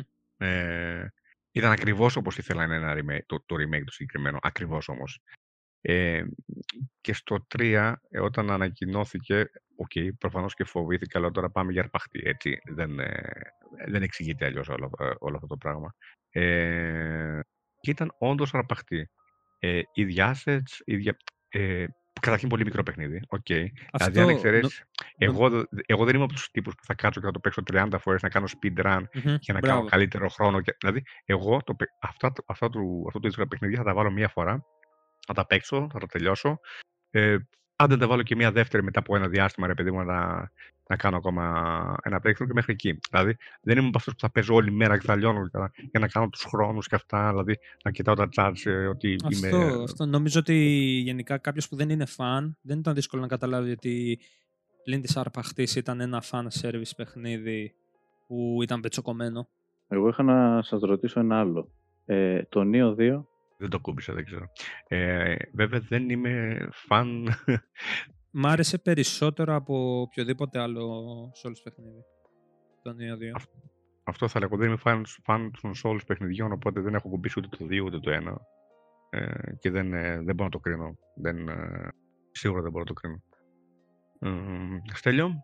Ε, είναι από την αλήθεια ότι και εγώ απογοητεύτηκα με κάτι το οποίο...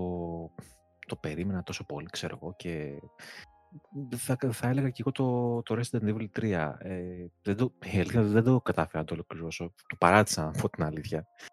Ε, πες το ότι... Ε, για ένα τόσο μικρό παιχνίδι είναι πολύ κακό αυτό. Δηλαδή, ότι ναι. Δεν κατάφερα να το ολοκληρώσω. Ναι, δηλαδή, ναι. Καταλαβαίνεις ότι κάτι δεν έκανε καλά. Δεν... Ναι, ναι, ναι, ναι. Δεν ξέρω. Ενώ, είμαι, ενώ δεν μ' αρέσουν πολύ τα ζόμπι, είμαι φανατικός της σειράς Resident Evil, δεν το συζητάω, αλλά δεν, δεν με τράβηξε. Δηλαδή, προτίμησα να ασχοληθώ με κάτι άλλο, ειλικρινά. Και αυτό που λες, ναι, είναι σωστή παρατήρηση.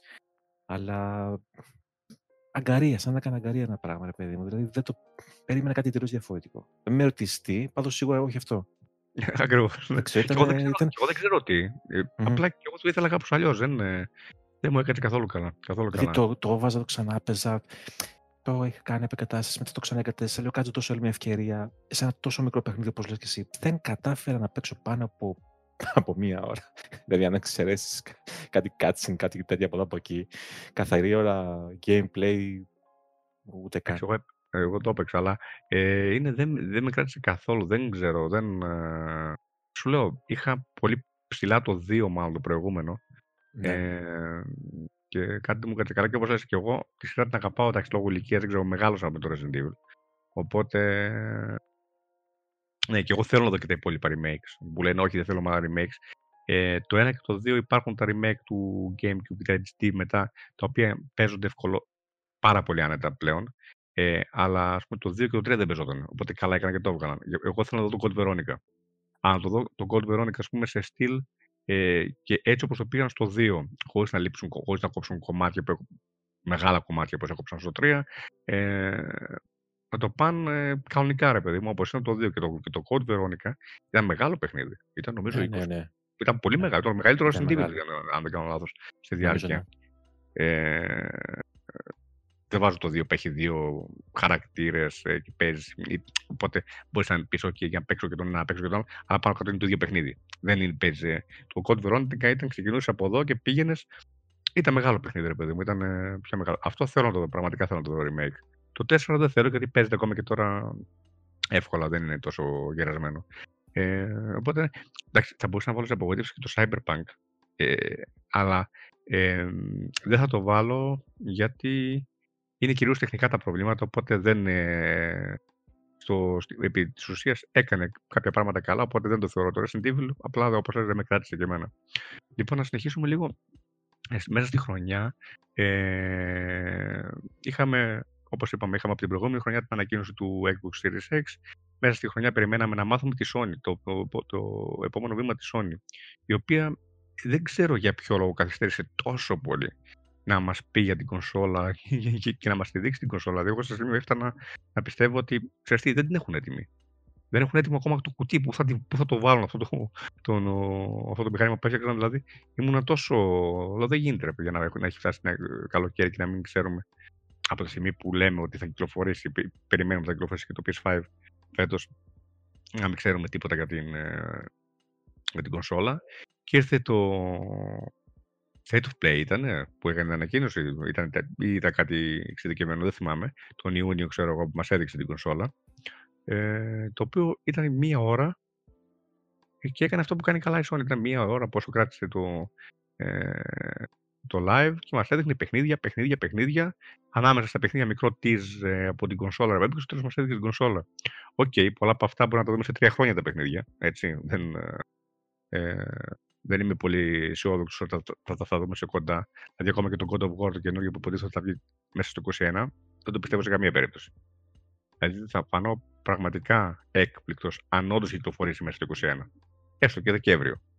Ε, το Horizon που υποτίθεται θα κυκλοφορήσει πρώτο εξάμηνο του είκοσι ένα, και αυτό το θεωρώ για το πρώτο εξάμηνο δύσκολα. Για το δεύτερο μπορεί, με όλα αυτά που έχουν γίνει, ας πούμε, και τις καθυστερήσεις, και θα έχουν και δικαιολογία να το πατήσουν ε, και μετά την κατακραυγή του Cyberpunk, έτσι. Οπότε σου λέει, όχι, ήθελα να κάνουμε κάτι έτοιμο, οπότε δεν θα έχουν και μεγάλη γκρίνια πλέον, νομίζω. Η, δηλαδή, η επόμενη.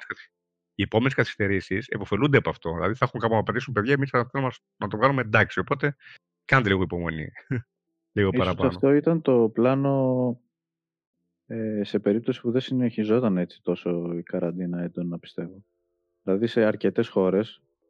Ε, ξέρεις τι ε, όμως. Το γύρισε ξανά. Το, ανακοι, το ανακοίνωσαν. Ε, θα βγει μέσα στο είκοσι ένα πριν δύο μήνες. Δεν το ανακοίνωσαν. Ε, δηλαδή τώρα στα κοντά το ανακοίνωσαν, ας πούμε. Κατάλαβες. Δεν. Ε, Είπαμε, μας έδωξε ένα tease και μας υπέρχεται Holiday είκοσι ένα, λίγη είκοσι ένα, δύο χιλιάδες είκοσι ένα, δεν θυμάμαι. Αλλά έλεγε ότι θα βγει το είκοσι ένα, ας πούμε. Τέλος πάντων, δεν ξέρω, μέσα στο καλοκαίρι τέλος πάντων είδαμε το PlayStation πέντε. Αυτή είναι τεράστια κονσόλα από θέμα όγκου. Ε, δεν ξέρω, ποια νομίζετε από τις δύο εταιρείες το χειρίστηκε πιο καλά το όλο θέμα.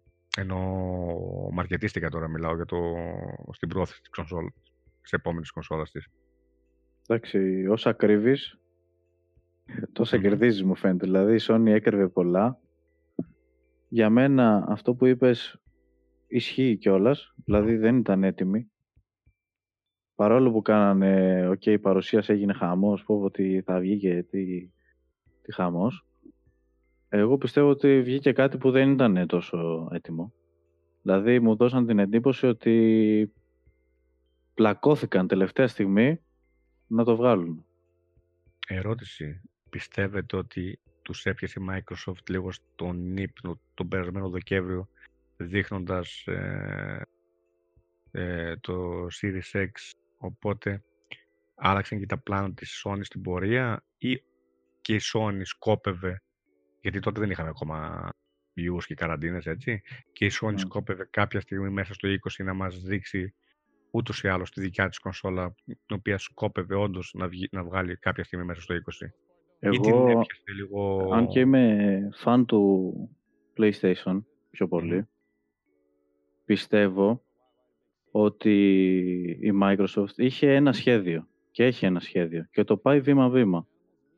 Ούτε κάνει πολλές φανφάρες, ούτε κάνει ότι ερχόμαστε να σας σχίσουμε όλους και τέτοια. Έχει ένα πλάνο και το ακολουθεί. Δεν ακούει με αυτά που της λένε. Εντάξει, μπορεί να την κράζουν σε πολλά πράγματα, μπορεί κάποιοι να κοροϊδεύουν, π.χ. κοροϊδεύαν το καινούριο Xbox.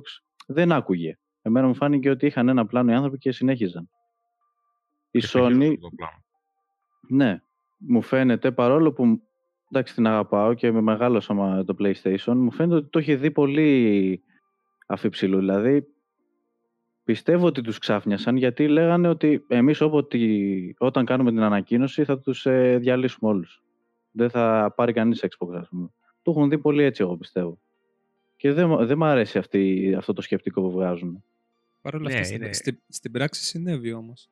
Αυτό θα η, η αναλογία είναι αυτό. Ε... Συνέβη, αλλά όταν το βλέπεις έτσι, κάποια στιγμή θα την πατήσεις, εγώ πιστεύω. Εγώ προσωπικά δεν νομίζω ότι ούτε ότι την έπιασε στον ύπνο ούτε τίποτα. Το σημαντικότερο πρόβλημα για τη Sony και το μόνο που στην πράξη μπορεί να φοβάται η Sony από τη Microsoft είναι το ότι η Microsoft σπρώχνει τον εαυτό της σε μια αγορά χρησιμοποιώντας τη δύναμή της στην οικονομική. Κάτι που τη Sony δεν την παίρνει να το κάνει. Να σου πω λίγο κάτι όμως, αυτό το πράγμα το ίδιο δεν έκανε και η Sony. Όχι. Παλιά, τώρα. Όταν μπήκε στην αγορά η Sony και, δεν νομίζω, και ότι, ήταν, τα δεν με... νομίζω ότι μιλάμε για ίδια... Για... ίδια μεγέθη όχι, ναι. Αλλά για την εποχή τότε θα μπορούσε να πεις ότι είναι ίδια μεγέθη. Ήταν ρίσκο. Όταν, όταν, όταν η Sony έκανε την κίνηση να μπει σε αυτή την αγορά, αν δεν έβγαινε, θα καταστρεφόταν απλά αυτό το τμήμα και τέλος. Ναι. Τώρα αυτό μιλάμε για την Sony ως Sony. Δηλαδή πλέον η Sony έχει ταυτιστεί με την κονσόλα. Γιατί καλώς ή κακώς τα τηλέφωνα δεν πάνε καλά. Η τηλεόραση ε... δεν πάνε καλά. Οποιοδήποτε άλλο department δεν πάει καλά. Μα το μοναδικό καλό κομμάτι της Sony που είναι ε, κερδοφόρο είναι το, η κονσόλα, το PlayStation. Ενώ, το PlayStation. Σε, αντίθεση, σε αντίθεση με τη Microsoft που έχει αρχικά τα ποσά να κάνει με καθαρό brute force ε, να στριμώξει τον εαυτό της μέσα σε μια αγορά που δεν ανήκει, γιατί το πιστεύω ακράδαντα ότι δεν, ακόμα και μετά από τόσες γενιές δεν μπορεί να αντιληφθεί τι γίνεται με το μέσο gamer. Κοιτάει σε, προσπαθεί να ταυτίσει το gaming με κάποιες έννοιες οι οποίες είναι λίγο περίεργες ακόμα. Και παρόλα αυτά βγει δε βγει, έχει την οικονομική υπόσταση να το συνεχίσει μέχρι να πετύχει, επειδή απλά πλέον θα είναι σε βάθος χρόνου, θα σου έχει αποτυπωθεί στο μυαλό σαν εικόνα, ρε παιδί μου, ότι ξέρεις ότι υπάρχει το Xbox και το PlayStation.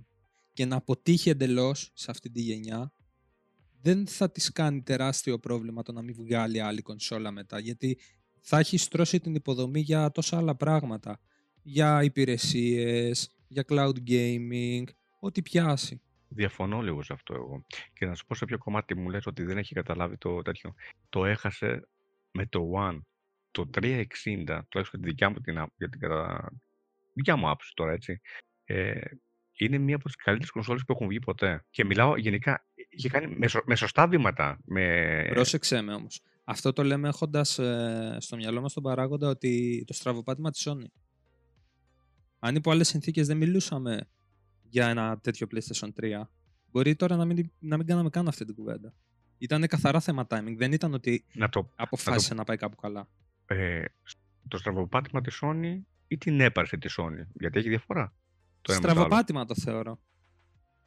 Mm, είναι, από αυτές τις στιγμές που, είναι από αυτές τις στιγμές που βγαίνουν λίγο εκτός αυτού κάποιοι άνθρωποι σαν τον Κουταράγγι και απλά... Παθαίνουν αυτό το, το God complex, ρε παιδί μου, που λέω αυτό είναι αυτό. Κατα, ναι, κατάλαβα, κατα, όπως το είπες, ναι, κατάλαβες, κατάλαβα. Ε, ναι, αλλά είναι ένα, είναι ένα κομμάτι που η Sony παίζει να το έχει ακόμα, αυτό, αυτό το, το complex, όπως ας πες το.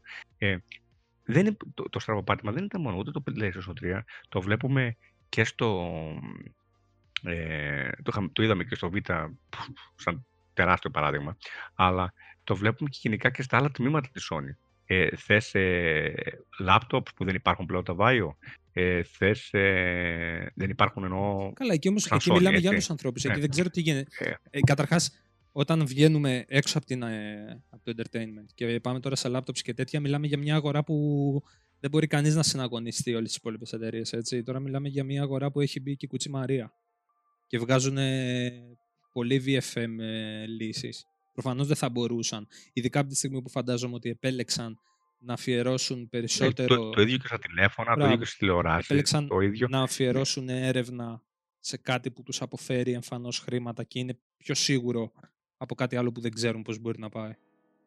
Ναι, απλά το θεωρώ. Σου λέω ότι κάνει το ίδιο, κάνει λάθη η Sony, λάθη που επαναλαμβάνεται πολλές φορές, τα οποία δεν είναι πάντα λάθη. Κάποιες φορές τις έχουν βγει κιόλας. Ε, να, σου, να σου πάω ιστορικά από τις beta, τις κασέτες, να πάμε από τα mini disc που ήθελε ναι, να πει το δικό της τέτοιο. Ναι, μιλάμε για άλλα τέτοια να, και μιλάμε ε, για άλλους ανθρώπους, άλλες αγορές. Με, με τα ίδια κεφάλια όμως. Ποια? Ε, η Sony σαν Sony, σαν εταιρεία και κουταράει, δηλαδή σε κάποιον έδινε λόγο πάνω. Δεν είναι... Ναι, αλλά προφανώς αποφάσεις... Πλέον, πλέον είναι το gaming κομμάτι, ίσως το, όχι ίσως, το νούμερο ένα της Sony. Δεν ήταν πάντα. Ναι, ρε παιδί μου, αλλά μιλάμε ότι δεν ήταν ένας ένας, ήταν ένα συμβούλιο στην περίπτωση της Sony. Ναι, προφανώς. Το οποίο ναι, ναι, εκεί ναι. πέρα, δεν είναι, από ό,τι κατάλαβα τουλάχιστον όσον αφορά με τις κονσόλες, δεν είναι ότι θα πεταχτεί ένας από το συμβούλιο και θα πει δεν βγαίνει ή θα ψηφίσει ομόφωνα ένα συμβούλιο κάτι και δεν θα γίνει. Πάντα βρίσκανε λύσεις και κάνανε αυτά που θέλαν. Αλλά το θέμα είναι ότι μετά χωριζόταν στον επικεφαλής του κάθε τμήματος. Και νομίζω ότι εκεί ήταν που κάναν τα λάθη. Εντάξει, για μένα το μεγαλύτερο λάθος που κάνει είναι ότι θέλει πάντα να, να φέρει το δικό της format. Βέβαια, αυτό της φέρνει και έσοδα πολλά, πάρα πράγμα Blu-ray, τα δικαιώματα. Όσον αφορά τις κονσόλες όμως, θεωρώ, επειδή το είδαμε, ότι η περίοδος του PlayStation τρία που πήρε μπάλα και τα portable ήταν απλά ένα κακό στραβό πάτημα. Μετά... Μήπως θέλει να ακολουθήσει ένα πλάνο Apple, πιστεύετε? Μπα, ούτε καν. Όχι, όχι. Όχι αποκλειστικά, δηλαδή βγάζω κάτι... και τέλος και είναι μόνο το δικό μου κύκλος και κλειστός. Απλά... Ε, δεν γίνεται στο... εφημερή σε ένα τέτοιο πλάνο ρε, στη, στο gaming. Στο gaming ναι, ναι, όχι ακριβώς, όχι ακριβώς. Ε, να σας πω, εννοώ ότι σαν ε, σκεπτικό στο ποιοι είμαστε αυτό. Εμένα μου το βγάζει αυτό. Ότι είμαστε εμείς και έχουμε και κανένας άλλος τη δύναμη είμαστε... και εμάς θα ακολουθήσουν ό,τι και να κάνουν οι υπόλοιποι. Εμένα μου το βγάζει αυτό. Ε, έχει τη δυναμική της Apple άμα θες να το πάρεις σε, σε, σε θέμα fanboys, ναι. σε θέμα βάσης. Ναι, ε, αυτό εννοώ το... ότι και χτυπάει εκεί. Εκεί το έχει, ναι, ναι. Εκεί το έχει, εκεί. Δηλαδή πουλάει το brand name από μόνο του. Δηλαδή ε, και η κουτσή Μαρία, άμα πεις PlayStation, ε, έχεις στο μυαλό της τα πάντα. Ναι, ναι, αυτό, από αυτό υπολογιστές γιατί... που παίζουν παιχνίδια, ναι, ναι. από υπολογιστές που παίζουν παιχνίδια, από Xbox, ό,τι θες, είναι PlayStation. Ε, προφανώς, εντάξει, brand, τώρα σαν το... Σαν την Apple και τα τηλέφωνα για την τηλεφωνία, γενικά ε. όχι, δεν εννοείς αυτό, εννοείται, δεν μπορείς να το κάνεις αυτό, το gaming. Ε. Εννοώ αυτό, ότι χτυπάει εκεί, το, στο ίδιο, το... με το ίδιο σκεπτικό. Μα, νο... μα, μα το έχει αυτό... κάνει, το, το brand name είναι πλέον ε, τόσο δυνατό όσο είναι της Apple, ε, γιατί ε, κάποιος μη γνώσεις κινητών πλέον, δύσκολο πράγμα ρε παιδί μου, θα σου πει πιο, δηλαδή, τα, τα, τα smartphone τα λέει iPhone.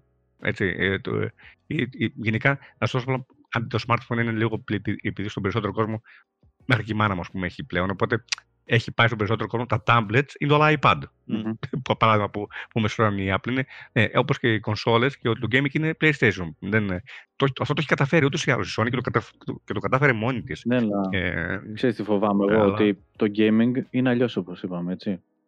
Δεν. Είναι ένα κινητό που θα βγάλεις και θα πεις εγώ έχω αυτό το στυλάκι και είναι αποκλειστικό και κλειστό group με fanboys. Το gaming μπορεί να βγάλει και κάποιος άλλος κάτι καλό. Ο ανταγωνιστής. Ναι, ναι, σε αυτό. Ναι, δηλαδή... μα αυτό είναι το πρόβλημα. Ότι έχει, τα έχει κατασπαράξει όλα σε βαθμό που η αγορά είναι δική της. Καλώς ή κακώς καθορίζει την αγορά το PlayStation. Όσο καλός και να είναι ο άλλος. Σε αντίθεση με την Apple ή άλλες εταιρείες στους χώρους τους που είναι, είναι, είναι, δεν μπορούμε να τα συγκρίνουμε γιατί εξαρτιόνται από πάρα πολλά. Ποτέ δεν θα γίνει το gaming κλειστό, ποτέ δεν θα γίνει κάποια πράγματα που βλέπουμε να συμβαίνουν σε άλλους χώρους και ποτέ δεν θα μπορέσει να ταυτιστεί με άλλους χώρους γιατί στους άλλους χώρους δεν μπορείς να πεις ότι κάποια στιγμή η Apple θα τα κατακτήσει όλα όσο υπάρχει το open source. Ποτέ δεν θα μπορέσει στα laptop να κατακτήσει μια εταιρεία την άλλη όσο θα υπάρχουν πάλι τα open source και η μικρότερη παραγωγή hardware. Εκεί είναι, είναι, είναι πολύ δύσκολο να τα συγκρίνουμε. Αλλά όσον αφορά το gaming, δεν νομίζω ότι είναι εύκολο κάποιος να τη βάλει κάτω. Καλώς ή κακώς καθορίζει το gaming. Ακόμα και την κακή εποχή του PlayStation τρία καθορίζει το gaming. Να τη βάλει κάτω όχι. Αλλά εγώ πιστεύω ότι κάποια στιγμή θα δυναμώσει αρκετά η Microsoft.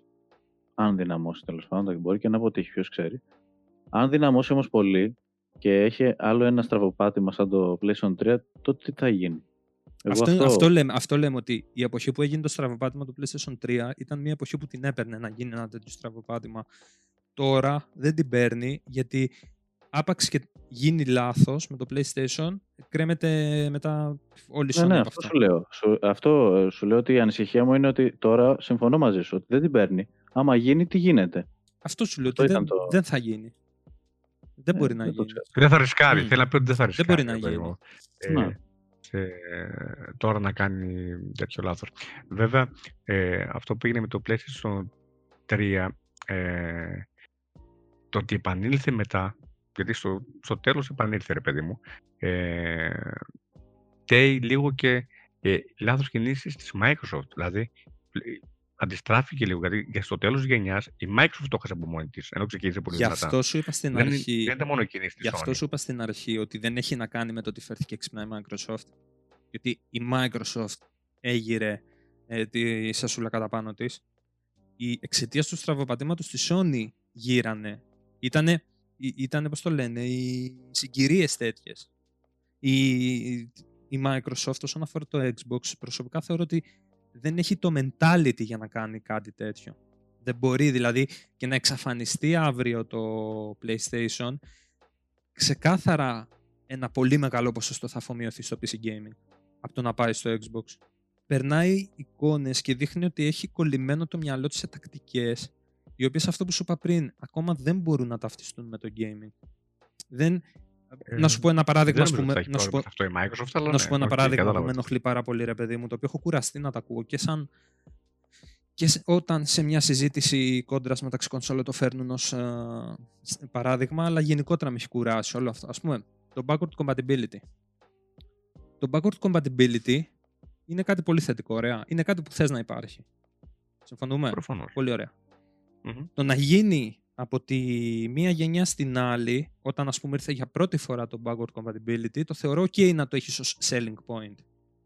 Το να φτάσεις mm-hmm. δέκα γενιές, να εξακολουθείς να το παρουσιάζεις σαν selling point και αρχίζεις και καταντάει και κουραστικό, που σου παρουσιάζει κάτι το, αφού το εμπέδωσες ότι είναι αυτονόητο, ότι υποστηρίζεις backward compatibility, τέλεια.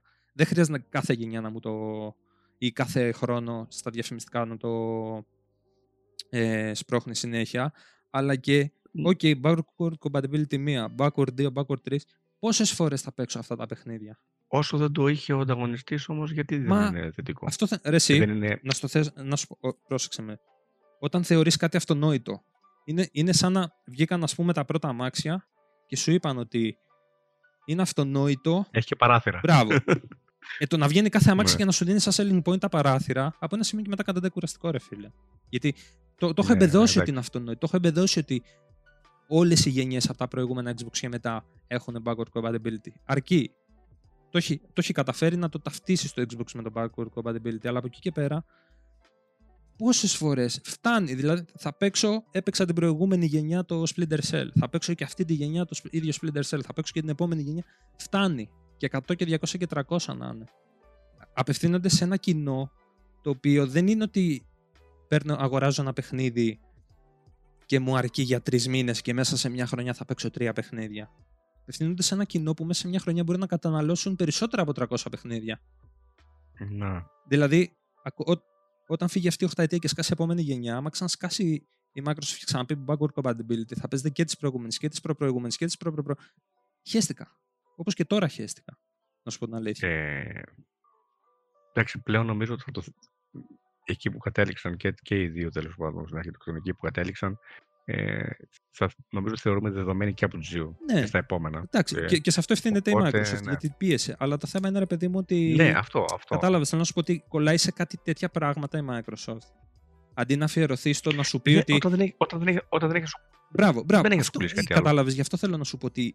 Θεωρώ ότι η Microsoft δεν έχει το mentality ενός ε, console dominator σαν εταιρεία και ότι απλά κάνει brute force τον εαυτό της μέσα σε μια αγορά που δεν ανήκει. Και δεν παράλληλα... Το, το θεωρεί ένα μαξιλαράκι ασφάλειας πριν πέσει στον κρεμό. Δηλαδή, στην, το, προηγούμενη, το βάζει... στην προηγούμενη γενιά που ήταν μαξιλαράκι, τι έγινε. Ναι, εντάξει, θα... Ποιο ένας για το One. Mm. Εντάξει, το One... Ξέρεις τι, το αν ήταν λάθος κινήσεις, το, το series δεν θα είναι σαν το αν, ε, τουλάχιστον θέλω να ελπίζω, ε, ότι έχουν μάθει από τα λάθη τους. Καταρχήν δεν κάνει, να, να ξεκαθαρίσουμε κάτι, δεν κάνει καλό το να είναι να σχεδόν μονοπόλιο ένας ή ο άλλος. Έτσι. Η γενιά του τριακόσια εξήντα με το, με το PlayStation τρία ε, γιγάντωσε ε, όλο αυτό ακριβώς γι' αυτό, γιατί υπήρχε ο ανταγωνισμός. Γιατί η Sony έμεινε πίσω, έπρεπε να κυνηγήσει, έβγαλε τους τίτλους, επένδυσε, ε, επένδυσε εκατομμύρια σε καινούργια franchise, σε μεγάλα franchise ε, για να πάρει το, το χαμένο έδαφος, ας το πούμε, πίσω, που η Microsoft απλά πήγαινε και τα αγόραζε, έτσι. Ε, γουστάρω αυτό, πάρε, έλα σε μένα. Ε, αλλά επένδυσε σε αυτό, δηλαδή βοήθησε ο ανταγωνισμός, ξεκάθαρα βοηθάει εμάς, τους καταναλωτές. Ε, αλλά...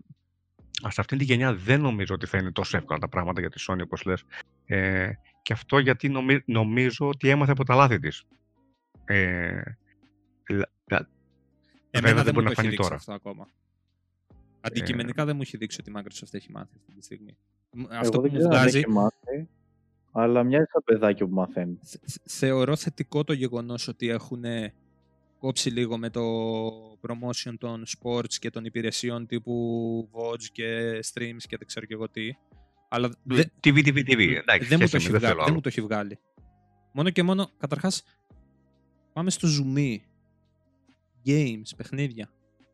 Ακόμα και, ok, δεν θα παίξω το χαρτί των exclusives, δεν με νοιάζει.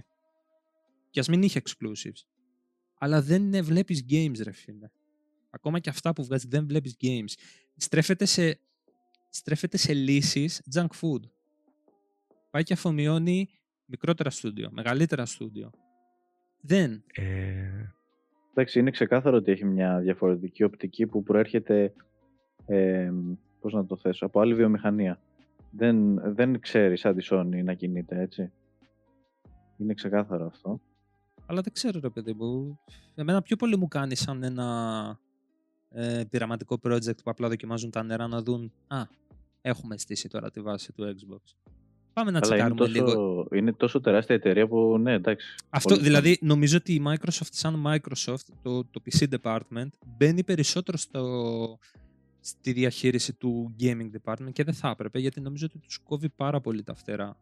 Δηλαδή, αν αποφασίσει η Microsoft, θέλουμε να δούμε τι πουλιά πιάνει το cloud gaming, ποιος θα αντιφάει την πίπα. Το Xbox. Mm.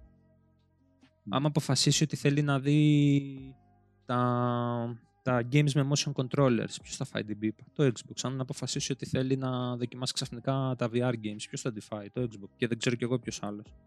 Έτσι οι άλλοι, όπως είπες, έχουν ένα, ένα πράγμα, άντε δύο, δηλαδή έχουν το PlayStation και άντε να πουλάνε τηλεοράσεις, παιδί μου, κάποιες πολύ top σε τιμές αστρονομικές. Ναι. Δηλαδή δεν έχουν και πολλές αγορές πια να κινηθούν η Sony. Αυτό, οπότε επειδή για τη Sony είναι ζήτημα ζωής ή θανάτου, αναγκαστικά θα είναι πολύ καλύτερη. Δεν μπορεί να κάνει αλλιώς. Γι' αυτό σου είπα ε, το σκεπτικό με την Apple. Δεν εννοούσα προφανώς, ε, κατάλαβες το, ναι. το, το κομμάτι, ρε παιδί μου, που κινείται, αλλά στηρίζεται σε ένα πράγμα. Αυτό, αυτό εννοούσα. Mm. Και δεν, ε, δεν ξέρω τώρα. Δηλαδή σε κάποιο λάθος που εντάξει, ναι, λέμε δεν θα γίνει γιατί ξέρει να κινείται πολύ καλύτερα. Και είναι πια, λέμε, PlayStation. Δηλαδή, λες, τι παίζεις, PlayStation, εκεί αυτός το πάει τη γλώσσα σου. Δεν ξέρεις ποτέ. Δηλαδή, αυτό το σκεπτικό έχω εγώ τουλάχιστον. Οπότε δεν ξέρεις. Τώρα οι άλλοι, εντάξει, Microsoft δοκιμάζει, δοκιμάζει, δοκιμάζει, δεν ξέρει. Ρισκάρει γιατί είναι, αυτό είναι γιγάντια εταιρεία. Mm. Ε, ξέρετε, ε, πώς το βλέπω. Αν αποτύχει, sorry, ε, συγγνώμη, γενικά... αν αποτύχει το Xbox Department, η Microsoft χέστηκε. Ναι, εντάξει. Καλά. Αυτό. Δεν είναι ότι θα αλλάξει κάτι. Ξέρεις όμως τι, υπάρχει και η άγνοια κινδύνου. Η άγνοια κινδύνου βοηθάει πολλές φορές. Δηλαδή αυτοί έχουν άγνοια, δεν τους ενδιαφέρει. Όχι, δεν είναι άγνοια. Είναι ότι έχουν την οικονομική δυνατότητα να το κάνουν. Είναι, έχουν πλήρη γνώση των δεδομένων. Να. Ξέρεις πώς το βλέπω εγώ. Γενικά είναι, είναι ένας χώρος το, το gaming που χωράει τους παίχτες. Ναι. Ε, περισσότερους. Ε, ε, για περισσότερους δεν ξέρω. Ε, αν το πάρουμε ως gaming, gaming, μπορούμε να θε... δεν δερνόμαστε μόνο στους, ας πούμε, αυτούς που κυκλοφορούν κονσόλες, πάμε και πιο... Εντάξει, πάμε και σε φορητά και σε... Ναι ρε παιδιά, αυτό θέλω να σου πω, το gaming σαν gaming χωράει πολλούς ναι. παίχτες, δηλαδή δεν είναι διαφορετικό το gaming σε ένα arcade από το gaming σε μια κονσόλα, από το gaming σε ένα πι σι, από όχι, το gaming όχι, στο όχι, βι αρ. Ναι, ναι. Ε, να το ε, πω λίγο πιο τέτοιο, ενώ το console gaming... Ε, Ε, χωράει, χωράει τρεις παίκτες και Τι εννοώ. Ε, η Nintendo είναι η Nintendo που ξέρουμε. Η Nintendo mm-hmm. τουλάχιστον μετά το GameCube είπε ότι δε, είδε ότι δεν μπορεί να ανταγωνιστεί. Mm-hmm. Ε, δεν δε, δε μπορεί να ανταγωνιστεί, δηλαδή να, να συνεχίσει το, ε, αυτό το, το κυνηγητό του καλύτερου hardware και να, τα, να ψάχνει δηλαδή με τους ε, devs και με τις εταιρείες. Μπορούσε, αλλά δεν ήθελε. Το GameCube κατουρούσε το PlayStation. Ναι, προφανώς. Δεν, δεν τη βοηθούσαν όμως οι εταιρείες. Ε, δεν ήθελε, ε, με, τα, με, τα δικά της, ε, με, με τα δικά της θέλω, δεν μπορούσαν να την ακολουθήσουν. Ε, το GameCube εννοείται. Έπαθε αυτό που είχε πάθει η Sony όταν πήγαινε να μπει στο χώρο, που η Sony ήθελε το δικό της format, η Sony ήθελε να έχει το πάνω χέρι σε όλα τα δικαιώματα. Αυτό το πάθε μετά η Nintendo όμως. Ακριβώς, ακριβώς. Τι επενδύσεις υπήρχαν ε, τότε και τώρα όμως. Το, το, το θέμα είναι ότι η Nintendo έμαθε από αυτό το μάθημα mm. και πλέον είναι μόνη της στα δικά της μονοπάτια. Δεν την απασχολεί τι κάνουν οι άλλοι. Δεν την απασχολεί. Έβγαλε το Wii που πραγματικά προσωπικά για μένα ε, okay. Απλά ήταν ένα geek που πήγε στο Θεό, πούλησε ε, και εγώ δεν ξέρω πόσα εκατομμύρια, εκατό πλας εκατομμύρια κομμάτια. Ε, Οκ, okay, έβγαλε το Wii U, ρε παιδί μου, βιαστικά νομίζω. Ε, ίσως την μπήκε λίγο στο μυαλό. Ήτανε, το Wii U ήταν ε, ο ιονός ότι θα ερχόταν μετά στην ουσία. Είναι αυτό που ήθελε να κάνει, αλλά το έκανε λίγο πιο νωρίς από ό,τι έπρεπε. Mm. Ε, βέβαια, γι' αυτό φταίει ότι το πρώτο, το αρχικό Wii ήταν αρκετά δύναμο. Γιατί μιλάμε στην ουσία για ένα hardware GameCube πάνω κάτω. Ε, είχε και υποστήριξη. Οι πρώτες παρτίδες είχαν και controllers uh, inputs για να βάζεις. Ναι, ναι, αυτό σου λέω. Ναι, το, το hardware ακόμα, δηλαδή από άψη της δύναμης δεν ήταν κάτι το, για να πεις ότι δεν μπορούσε να συνεχίσει ε, για αρκετό καιρό ακόμα. Απλά το Wii U το έβγαλε μέχρι να ετοιμάσει το Switch. Δηλαδή είμαι σίγουρος ότι ε, το πλάνο τους ήταν το Switch mm-hmm. ε, αρχικά αυτό το τέτοιο.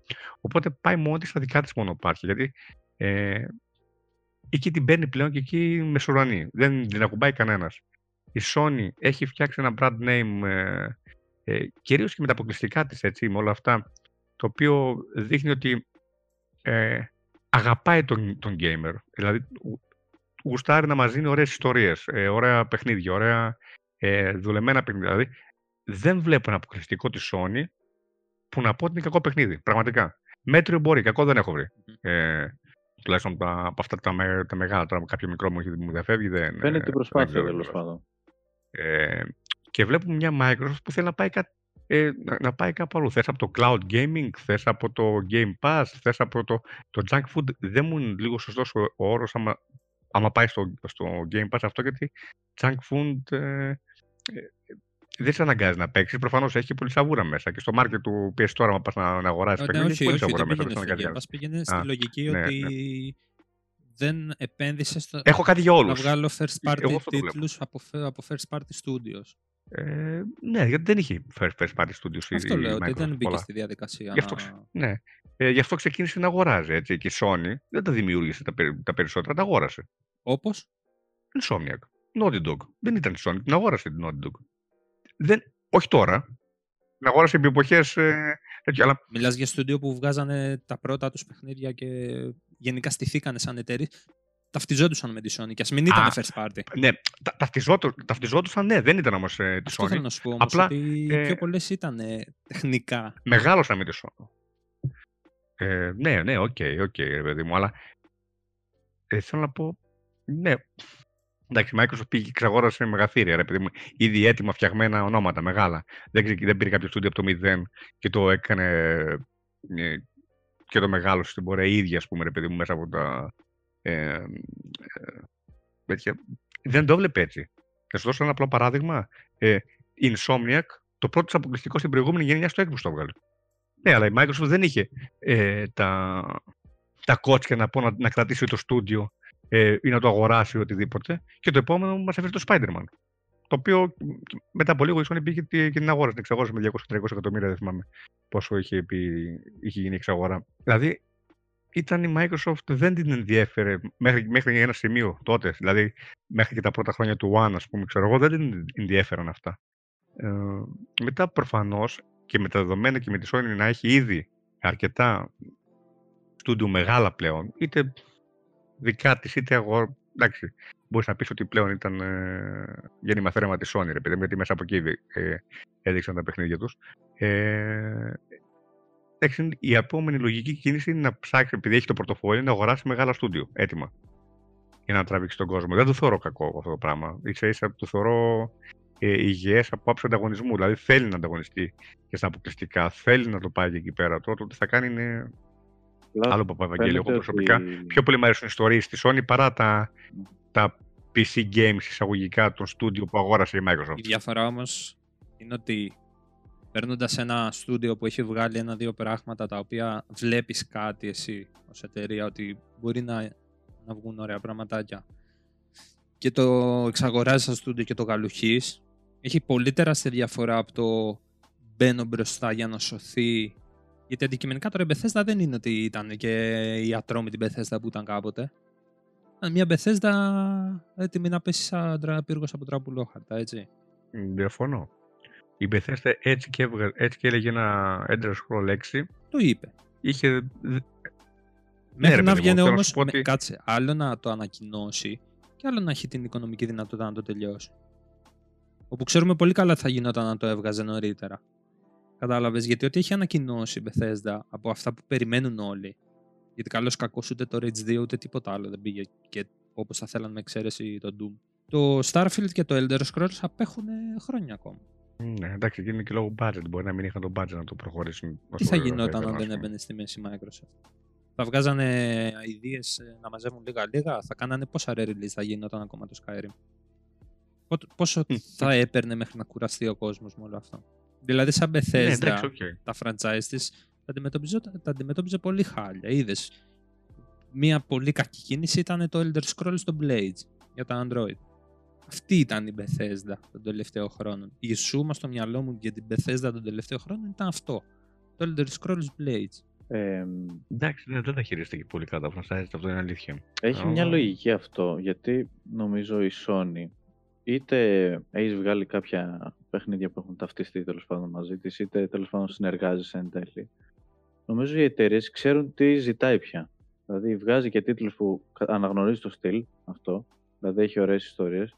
Ενώ η Microsoft όταν πάει να εξαγοράσει κάποιον ή να ζητήσει κάτι, δεν ξέρεις τι θέλει. Mm. Δεν έχει ένα στυλ να πεις «Α, μας, ήρ, μας ήρθε η Microsoft, πρέπει να κάνουμε αυτό το στυλ παιχνιδιού». Ακούς ότι η Microsoft αγόρασε ένα στούντιο και λες «Ωχ, τι θα γίνει τώρα». Δηλαδή είσαι λίγο έτσι νομίζω. Ε, νομίζω ότι αυτό πάει να αλλάξει τώρα τελευταία, αλλά ισχύει. Εγώ νομίζω ότι το έκανε, πήγε να το κάνει κάποια εποχή και δεν το έκανε εν τέλει, με την Bungie π.χ. Και δε. Δηλαδή το στυλ που πήγαινε να χτίσει γύρω από το όνομά της ήταν αυτά τα sci-fi... Έβλεπες ρε παιδί μου ότι ο κόσμος του Xbox ήταν πιο κοντά πέρα στο στυλ Halo. Ναι. Το οποίο ναι. δεν έχτισε πάνω σε αυτό, γιατί αντικειμενικά δεν υπήρχε, και με εξαίρεση το Mass Effect, δεν υπήρχε ένα sci-fi να σε γεμίζει. Το Halo και τα Destiny. Εντάξει, Bungie. Ναι, θέλω να πω ότι ε, αυτή ήταν μια εικόνα που μπορούσε να χτίσει και που έβγαζε μέχρι ένα σημείο και μετά απλά αναποφάσιστη. Νομίζω ότι η Bungie ήθελε από μόνη της να φύγει. Αυτή ήταν το πρόβλημα και όχι η Microsoft. Ε... Φάνηκε και στην πορεία βέβαια, έτσι. Ε, πώς φάνηκε, αλλά... πώς φάνηκε στην πορεία. Έκανε συμβόλαιο δέκα χρόνια με την Activision, πόσο έκανε και έφυγε και είναι μόνη της και πάει από το κακό στο χειρότερο, γιατί αυτό που μας ε, έβγαλε έφυγε, φέτος έφυγε, σαν Destiny. Όπως ε, έκλεισε τη συμβόλαιο με την Activision, έφυγε από την Activision κλείνοντας συμβόλαιο με τη Tencent. Ναι, αυτό σου λέω. Ε, αυτό, αυτό έχει διαφορά ακριβώς. Ρε παιδί μου. Δηλαδή, και, και, και, ναι, μα κυνηγάει η Bungie, δεν την ενδιαφέρει. Επενδύσεις στη Microsoft. Η Bungie κλείνει συμβόλαια. Η τωρινή Bungie. Ε, καλά, εντάξει. Η τωρινή Bungie. Η Bungie επί Destiny ένα είχε άλλη δυναμική. Αντί να έπιανε η Microsoft και την καλουχούσε, θα μιλούσαμε για άλλα πράγματα τώρα. Μα η Bungie επί Destiny ένα ήταν αυτή που έφυγε από τη Microsoft. Αυτό θέλω να σου πω, ρε παιδί μου, ότι εκεί δεν πιστεύω ότι έφταιγε η Bungie όσο φταίει τώρα. Αλλά εκείνα τα δεδομένα, η Bungie, ας πούμε, ρε παιδί μου, τότε με τον Destiny ένα μπορεί να θέλει να κάνει παπάδες. Για μην την άφηνε η Microsoft. Να. Γιατί είχε στο μυαλό της δεν ξέρω και εγώ τι. Κατάλαβες. Μπορεί να ήθελε η Bungie να βγάλει το, το Halo Multiplatform. Μπορεί να ήθελε η Bungie να βγάλει το Destiny δύο πολύ διαφορετικό. Ε, την περίοδο που έφυγε η Bungie από τη Microsoft, τα κεφάλια στη Microsoft προφανώς δεν θα τα βρίσκουν με την Bungie σίγουρα. Ήταν η εποχή Xbox One. Ήταν ότι χειρότερο μπορούσε να... Το θεωρώ λογικό... το ότι έφυγε εκείνη την περίοδο. Δηλαδή, μπορεί να έχει, σου λέει, εμείς δεν θέλουμε άλλο Halo. Φτάνει. Το βγάλαμε, δημιουργήσαμε αυτό. Αν θες, δώσω σε ένα δεύτερο studio να το συνεχίσει, γιατί το franchise ανήκει στο, ε, ανήκει τους άλλους στη Microsoft. Θέλουμε να κάνουμε κάτι άλλο. Και μπορεί να τους παρουσίασαν όντως την Bungie, τη Microsoft. Έχουμε αυτό. Ε, σαν ε, πρώτο, σαν μακέτα, όπως σας πες το. Ε, σαν, ε, σαν ιδέα για το τέτοιο. Maybe η Microsoft, όχι, δεν θέλω. Δεν, ε, αν το έλεγε τώρα, πιστεύω ότι θα ήθελε. Αλλά τέλος πάντων. Αυτό, αυτό ε, θέλω να σου πω, ότι τότε περισσότερο χρέος ρίχνουν στη Microsoft που έχασε το χαρτί Bungie από τώρα που η Bungie φταίει περισσότερο για την κατάληξή της, γιατί η Bungie... Ναι, αλλά, αλλά μιλάμε για την κακή Microsoft. Μιλάμε για τις κακές χρονιές της Microsoft. Για αρχές Xbox One. Μα αυτό σου εξηγώ, τι ε, έχει ε, αλλάξει εν τέλει. Από τότε μέχρι τώρα πάρα πολλά. Η Microsoft δεν επικεντρώνεται καταρχήν ε, στο... Μα τι έχεις δει σε παιχνίδια από τη Microsoft? Μ' αρέσει να σου πω κάτι, έτσι όπως, έτσι όπως έχουν γίνει τα πράγματα. Καταρχήν η Microsoft δεν έχει στούντιο, δεν έχει στούντιο για να σου δώσει παιχνίδια. Αυτό είδα, σου εξηγώ ότι... Ε, ένα, ναι, τα στούντιο τώρα τα αγόρασαν, ναι, για, αλλά... για να φτιαχτούν τα παιχνίδια. Αυτό σου ότι... ε, δεν, δεν, δεν είδα παιχνίδια, είδα, είδα θέληση το να αγοράσει στούντιο ώστε να τις φτιάξουν παιχνίδια. Αυτό σου λέω. Προφανώς για να βγουν τα παιχνίδια θέλει χρόνια. Ειδικά τώρα, μια Rockstar, μια ολόκληρη γενιά, μας έβγαλε ένα παιχνίδι. Αλλά αυτό μπορεί να ήταν ε... για χίλιους δύο άλλους λόγους, έτσι. Εντάξει, είναι γιατί πάει τρένο του τζι τι έι, ρε παιδί μου, αλλά σε μια, ολοκ... σε μια ολόκληρη γενιά έβγαλε ολόκληρο Rockstar ένα παιχνίδι. Που στις προηγούμενες έβγαζε τρία, τέσσερα, πέντε, δεν ξέρω πώς έβγαζε κάθε γενιά. Δικαιούται δεκαπέντε τζι τι έι μετά να παίρνει τον χρόνο της για τα επόμενα τζι τι έι, σε αντίθεση με τότε που ήταν και πιο απλές οι καταστάσεις και λιγότερες οι απαιτήσεις. Ε, μα ας πάρει και τριάντα χρόνια για το τζι τι έι, δεν είπα να βγάλει τζι τι έι. Να βγάλει κάτι όμως. να βγάλει κάτι. Αυτό σου λέω. Πλέον τα, οι, οι εποχές είναι ότι για να βγει ένας μεγάλος τίτλος, ένας σωστός ε, τριπλ έι τίτλος, ε, χρειάζεται πολύ χρόνος. Δεν είναι ο τίτλος που θα βγει σε δύο και τρία χρόνια. Από το μηδέν μιλάω, έτσι. Όχι το να κάνω μια συνέχεια.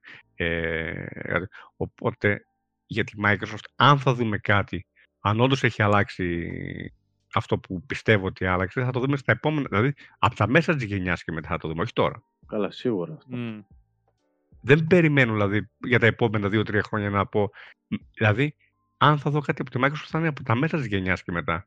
Αλλά να σου πω κάτι, βλέπω ότι θέλουν να επαναφέρουν Fable.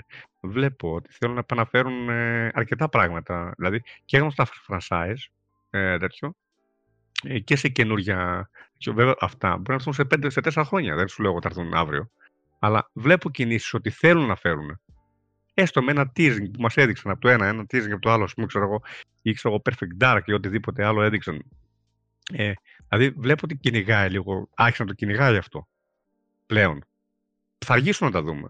Δηλαδή, ο ανταγωνισμός, ο πραγματικός, ε, ίσως για την γενιά να είναι χαμένος. Από, από, από την αρχή, από τώρα. Είναι χαμένος όμως γιατί η Sony έχει ήδη τη βάση. Ε, και έχει χτίσει ήδη τα franchise της και τα studios της ήδη, ήδη δουλεύουν τα επόμενα ή τις συνέχειες. Πάρε πάλι με Horizon, God of War, ξέρω εγώ, ξέρω εγώ, συνέχεια ή κάποιο καινούργιο franchise αύριο μεθαύριο. Ε, αλλά είναι ήδη, η Microsoft τώρα ξεκινάει. Δεν, δηλαδή, αν πιάσουν τόπο αυτά που έκανε και οι επενδύσεις που έκανε τα τελευταία δύο χρόνια, ας πούμε, ξέρω εγώ, Ε, θα φανούν στην επόμενη γενιά, στα μέσα αυτής και στις επόμενες, δεν θα φανούν τώρα. Κάθαρα, δεν το συζητάω. Ναι, αλλά άμα, άμα, άμα εν τέλει καταφέρει η Nintendo και περάσει δεύτερη, δεν θα έχει και πολύ νόημα να κάνει κάτι στην επόμενη γενιά. Μα η Nintendo και να περάσει δεύτερη, δεν έχει, δεν είναι, είναι μόνη της, παίζει μόνη, είναι σε άλλο ταμπλό. Θα σου, να σου δώσω ένα απλό παράδειγμα. Το Switch, ο λόγος που πουλάει το Switch είναι η φορητότητα, όχι για κονσόλα. Ε, τηλεόρασης. Στην επόμενη γενιά της Nintendo, στα μέσα αυτής δηλαδή, αναβαθμίσει και τα όποια προβλήματα έχει το Switch, δεν θα έχεις λόγο μετά να πηγαίνεις για Xbox. Ε, γιατί και στην προηγούμενη γενιά η Nintendo βγήκε πρώτη. Το, όχι προηγούμενη. Όχι. Δηλαδή, αλλάξαμε τώρα. Στο Wii βγήκε πρώτη. Δεν είναι, πάλι καταλαβες. Ε, βγήκε σε πωλήσεις εννοώ, γιατί αυτό που μου λες είναι από άψη πωλήσεων. Δεν είναι. Είναι άλλη κατηγορία. Είναι σαν να μου λες ότι ξέρεις τι, από τη στιγμή που πήγε καλά το Game Boy, ας πούμε, δεν έχω λόγο να πάρω ένα Super ενέργειο του σαλόνι, ας πούμε. Είναι α... Για το Switch δεν ξέρω αν βγάλει κάτι άλλο ε, και συνεχίζει το brand ε, Switch, όπως θες πες του και τον ενδαμώσει. Αλλά το Switch, σαν Switch, πουλάει για τη φορητότητα, ξεκάθαρα. Δεν ξέρω αν κάποιος έχει άλλη άποψη. Τουλάχιστον για μένα πουλάει γι' αυτό. Το Switch είναι πάντα η εναλλακτική επιλογή. Δηλαδή, ένας που έχει πι σι, εναλλακτικά θα πάρει Switch. Ένας που έχει πι ες φορ, εναλλακτικά θα πάρει ένα Switch ή πι σι. Δηλαδή, κάνουν ένα κύκλο αυτά τα τρία.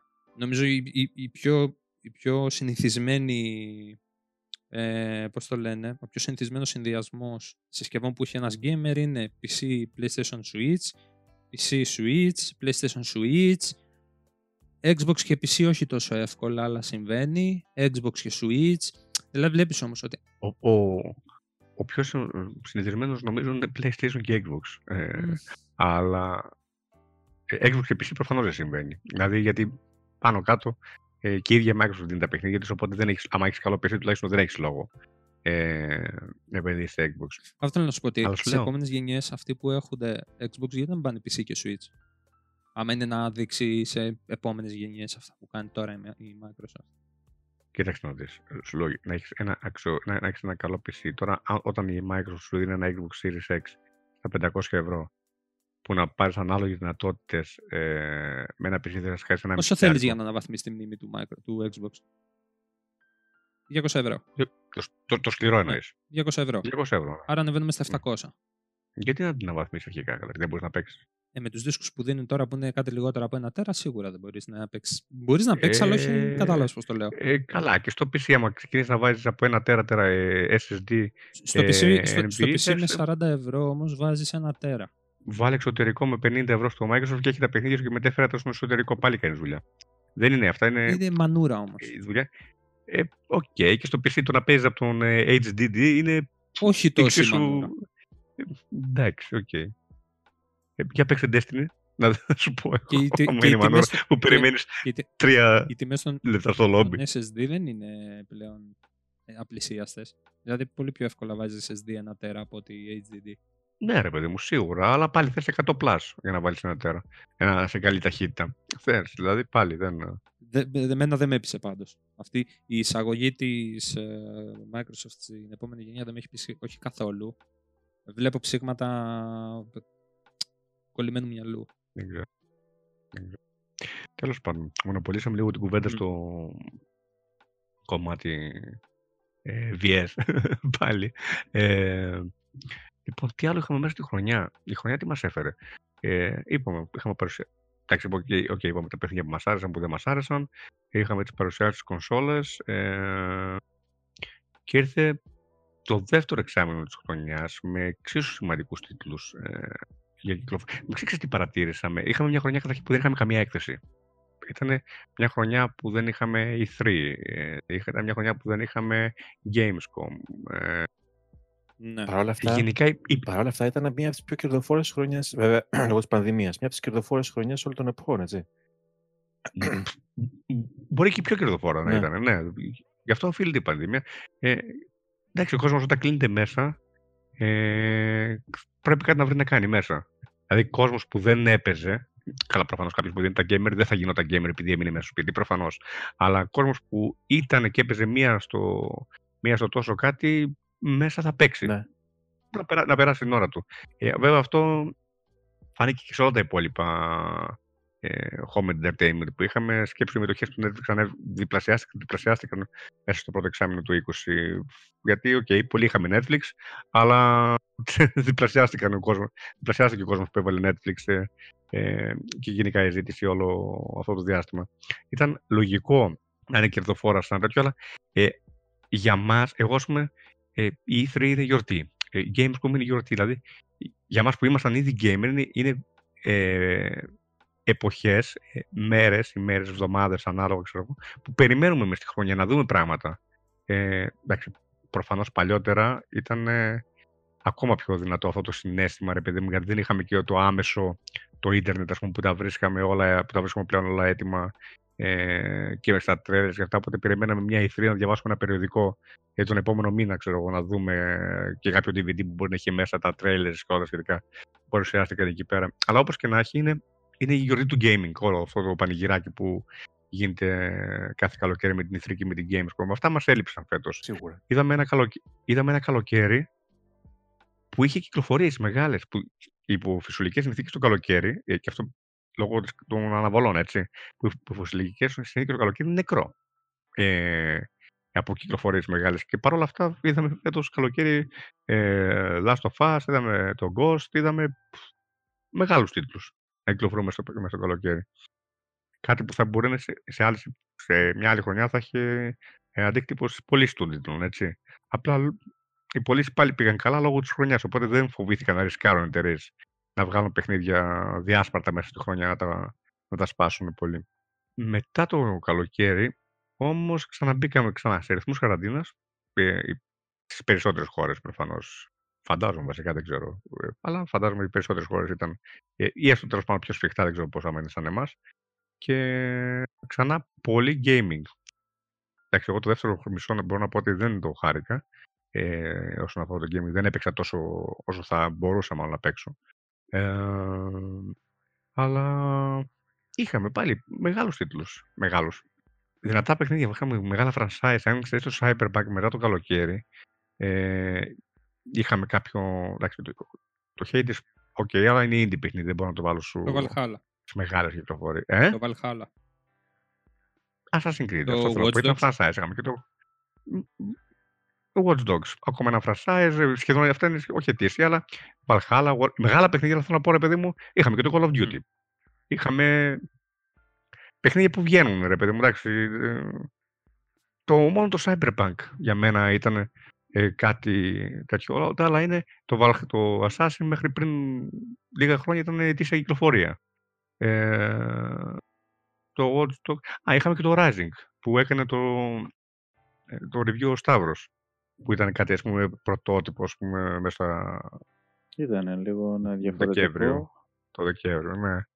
Ε, Ε, το Valhalla City είναι, δεν ξέρω, δεν το Γιώργος θα μας κάνει το review, αλλά τουλάχιστον έτσι όπως το βλέπω εγώ, είναι η συνταγή του, του Origin και του Odyssey σε άλλο, σε άλλο setting. Εντάξει, αυτό, αυτό ήταν το Εντάξει. concept, ότι η τριλογία η Origin θα ήταν fleshing out των αρ πι τζι μηχανισμών. Ναι, αυτό είναι εντάξει, ξεκάθαρο. Είναι, αλλάζει απλώς το σκεπτικό του κόσμου που πας. Δεν... Ναι, θέλω να πω ότι τουλάχιστον για μένα δεν είναι πολλά παιχνίδια που περίμενα. Αν και έχω δει, δει έχω διαβάσει ότι θετικά σχόλια σχετικά με τα προηγούμενα.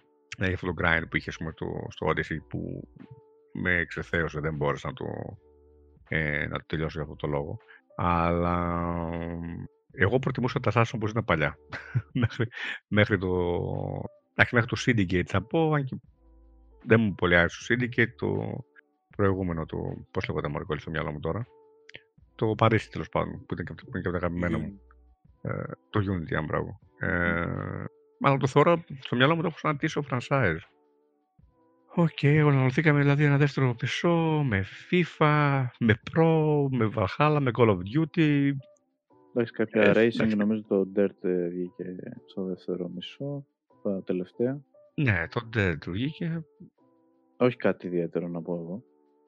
Ναι, ναι, ναι, εντάξει, ένα arcade παιχνιδάκι είναι το arcade racing. Εντάξει, για όσους παίζανε τη σειρά γενικά και παίζουν racing, άλλαξε σκεπτικό, τώρα δεν ξέρω σε πόσους άρεσε και σε πόσους όχι, εμένα και μ' άρεσε και δεν μ' άρεσε, έμενα λίγο στη μέση η αλήθεια είναι. Εντάξει, ήταν και αυτοί που είναι στη μετάβαση γενιάς τώρα και θέλουν ε, να εντυπωσιάσουν. Και η αλήθεια τα... είναι ότι δεν, δεν έδωσαν καν ε, σημασία στο τέσσερα. Από ό,τι φάνηκε από δηλώσεις, θέλανε μόνο πέντε να δώσουν έμφαση yeah. στο PlayStation πέντε.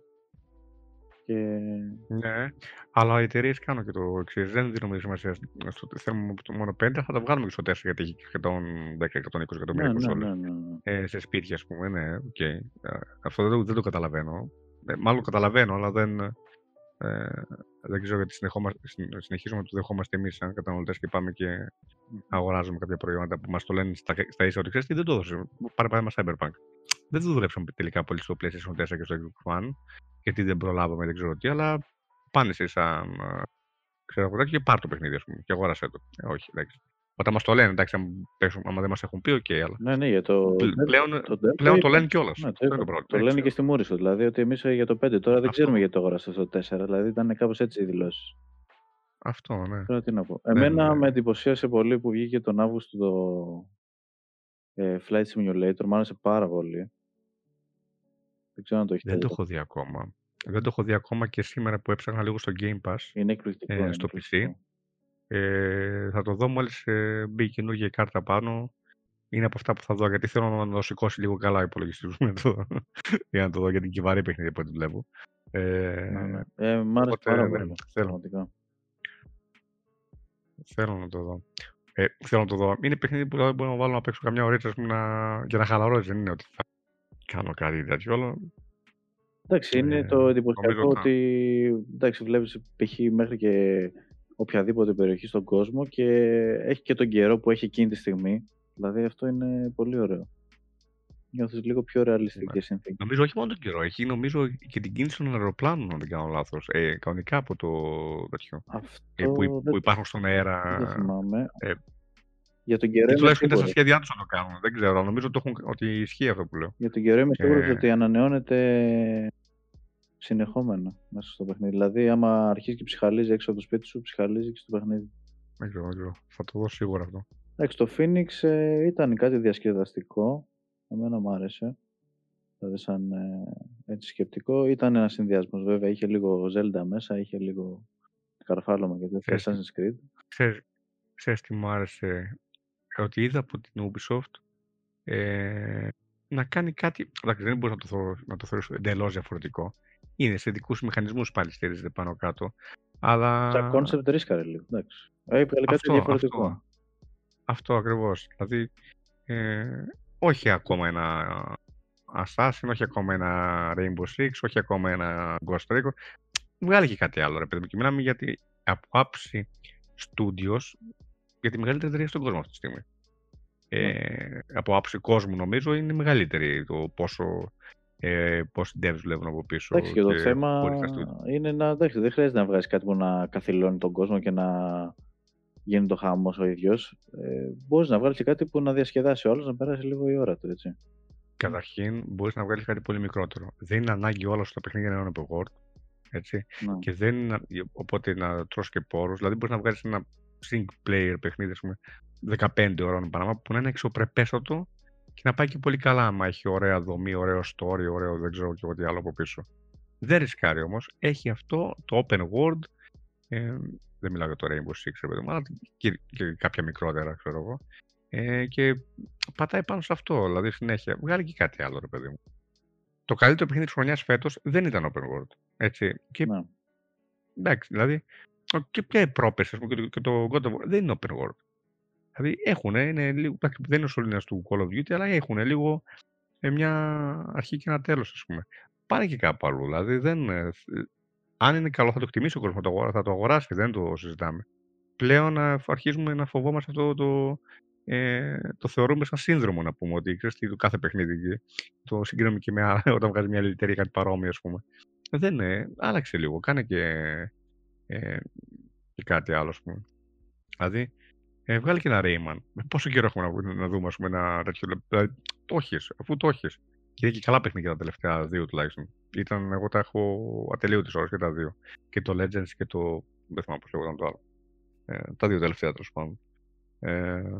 Δεν ξέρω, δεν ξέρω. Δεν... Σε αυτό πάνω που λες πάντως, Δημήτρη, ε, και ίσως mm-hmm. ε, η, αυτό που θα πω. Μα και νομίζω ότι θα με βρείτε. Θα, θα με βρείτε εν μέρη. Θα συμφωνήσετε νομίζω όλοι. Ε, η αλήθεια είναι ότι δεν υπάρχει καμία σοβαρή πρωτοτυπία στα παιχνίδια. Εγώ προσωπικά. Ε, δεν εντυπωσιάζουν πλέον τόσο εύκολα. Και είναι λογικό. Ο, ο, όταν έχεις παίξει δέκα με δεκαπέντε τίτλους ε, πριν ε, τρία χρόνια και βλέπεις αυτό να επαναλαμβάνεται, είτε λέγεται μηχανή γραφικών, είτε λέγεται gameplay, είτε λέγεται δεν ξέρω τι άλλο, δραματοποίηση. Από ένα σημείο και μετά λες μια από τα ίδια. Δηλαδή, θα μου πεις, εσύ ρε μεγάλε δηλώνεις φανατικός του Silent Hill.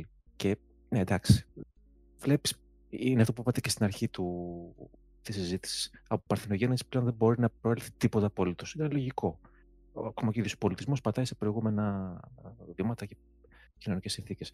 Αλλά που να πάρει, δεν μπορείς να δημιουργείς ένα τίτλο κλώνο σχεδόν και απλά να αλλάζεις ένα τίτλο και να αλλάζεις το περιβάλλον και να λες ένα νέο παιχνίδι. Ποιο νέο παιχνίδι?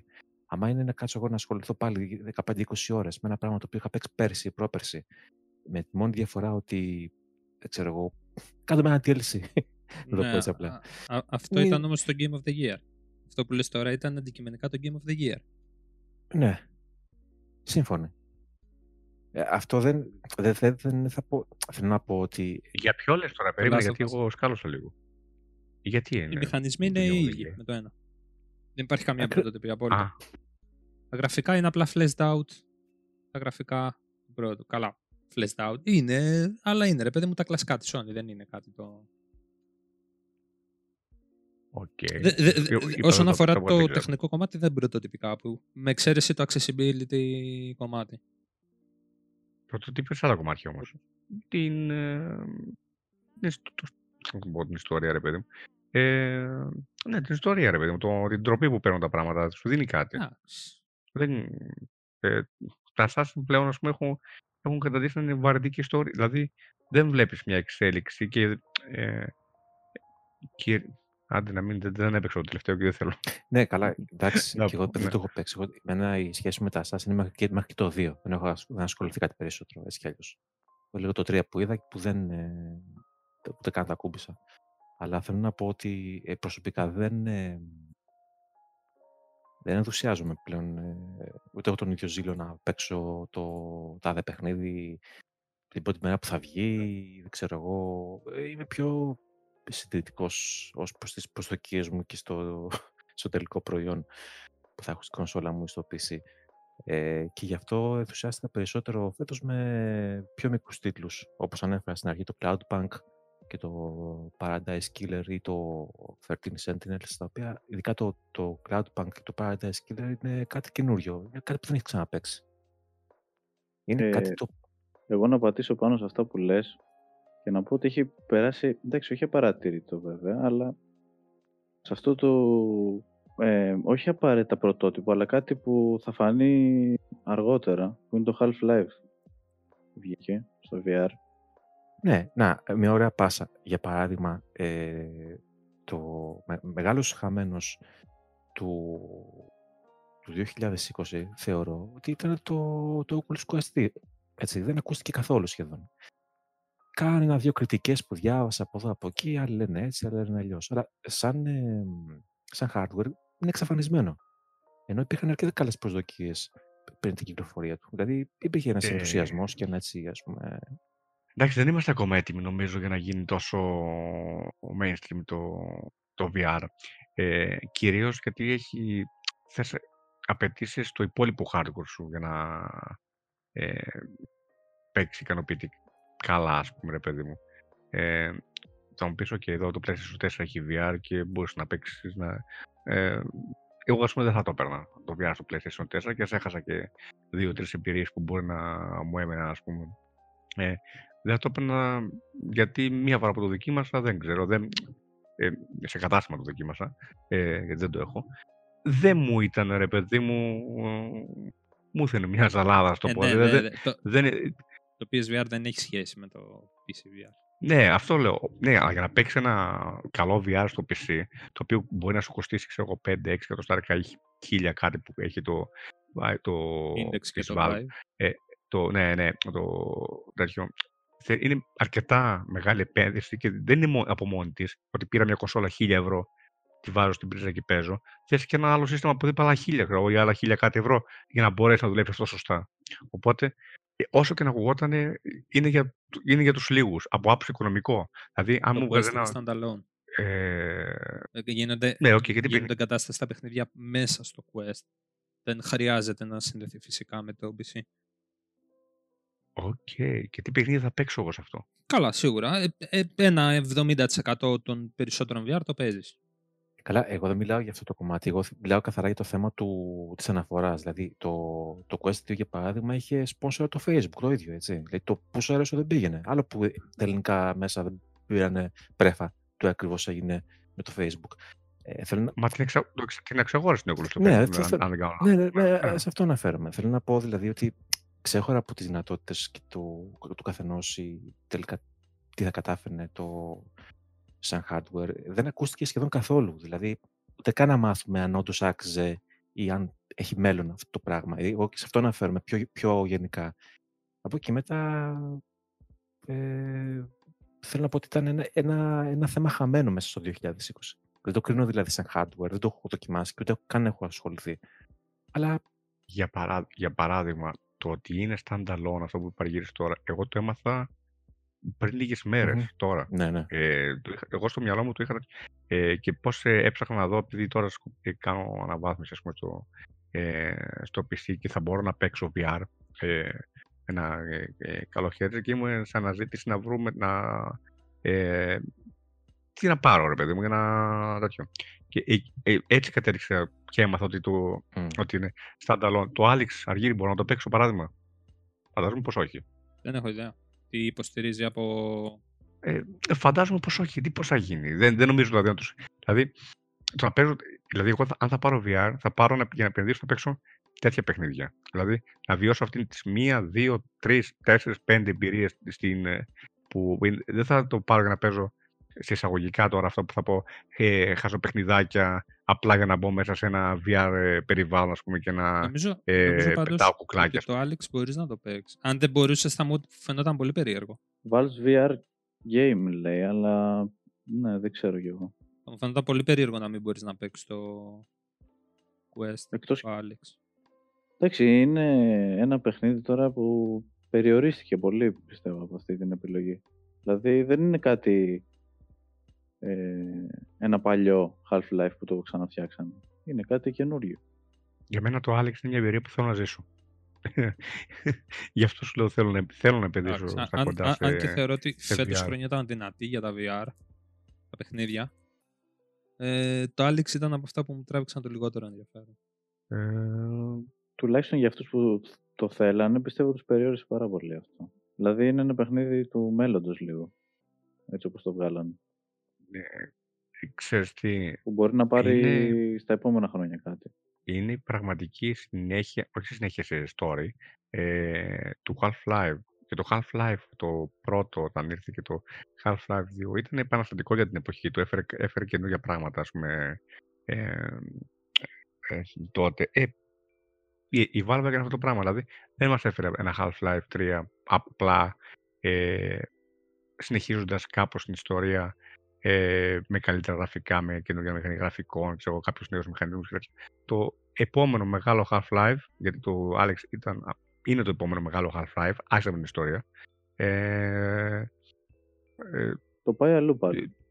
Αυτό, το οποίο πάλι εξελίσσει κάτι, ας πούμε, κατάλαβες, το, το, ήταν, το όφερε όταν έπρεπε να κάνει κάτι πάλι, ε, να το πάει λίγο παραπέρα, να φέρει το βι αρ εκεί που ίσως πρέπει να είναι, ας πούμε. Ναι. Γιατί σου λέω, το, το βι αρ στο μυαλό μου το έχω αυτό. Mm-hmm. Δεν το έχω στα χαζοπαιχνιδάκια, τα μικρά, τα horror ε, του, που βγαίνουν με το τσουβάλι, έτσι. Ε, ή κάποια άλλα παιχνιδάκια που απλά μπαίνεις σε ένα τέτοιο και πετάς πραγματάκια από εδώ και από εκεί. Ε, στο μυαλό μου το έχω ακριβώς, ο ρόλος του βι αρ είναι αυτός. Να παίξω μια εμπειρία ενός τέτοιου μεγάλου παιχνιδιού, σαν να είμαι μέσα. Υπάρχουν τέτοια, απλά δεν αναφέρονται. Αυτό είναι το κακό. Mm-hmm. Εντάξει, δεν, δεν, δεν τα ξέρω εγώ. Ε, νο, νομίζω τουλάχιστον όσον αφορά το Alex, το σκοπό του τον πέτυχε. Ήθελε να ξεπουλήσει δύο φορές Index, ξεπούλησε. Ξεκάθαρα, ξεκάθαρα, ναι. ναι. ναι δεν το συζητάμε. Αλλά εντάξει, θέλω να πιστεύω σύντομα θα μπω στον κόσμο του βι αρ, οπότε θα μπορώ να κρίνω και... Γενικά πάντως είναι κρύμπα όσον αφορά το βι αρ, παιδί μου, που δεν υπάρχουν, οι... υπάρχουν budget λύσεις, εύκολα. Αυτή τη στιγμή μόνος ναι, ναι, budget λύση είναι το Quest δύο, το οποίο για μένα δεν, δεν αξίζει καν τον κόπο. Και το Rift S, το οποίο σταματάει παραγωγή, ας πούμε, εξαιτίας του Quest δύο. Όποιος προλάβει Rift S, ίσως να έχει κάνει τη μόνη αξιόλογη budget αγορά σε βι αρ. Ναι. Μετά όλα πάνε χιλιάρικο. Vive, Index. Ναι, ναι, ναι, αυτό είναι. είναι... Ξεφεύγει μετά. Δεν, δεν το συζητάμε. Σου λέω και εγώ το πει, τώρα αυτές τις μέρες το έψαχνα ε, τι παίζει στην αγορά σε αυτό το κομμάτι. Γιατί μπορεί να ασχολούμαστε με το gaming και με όλα αυτά, αλλά κομμάτι που δεν το έχω κουμπίσει ακόμα. Προφανώς ξέρω τα ονόματα, δεν ήξερα τι παίζει, σου λέω δεν ήξερα καν ότι είναι, ότι, ότι είναι αυτόματα το Quest, ε, αυτόνομα.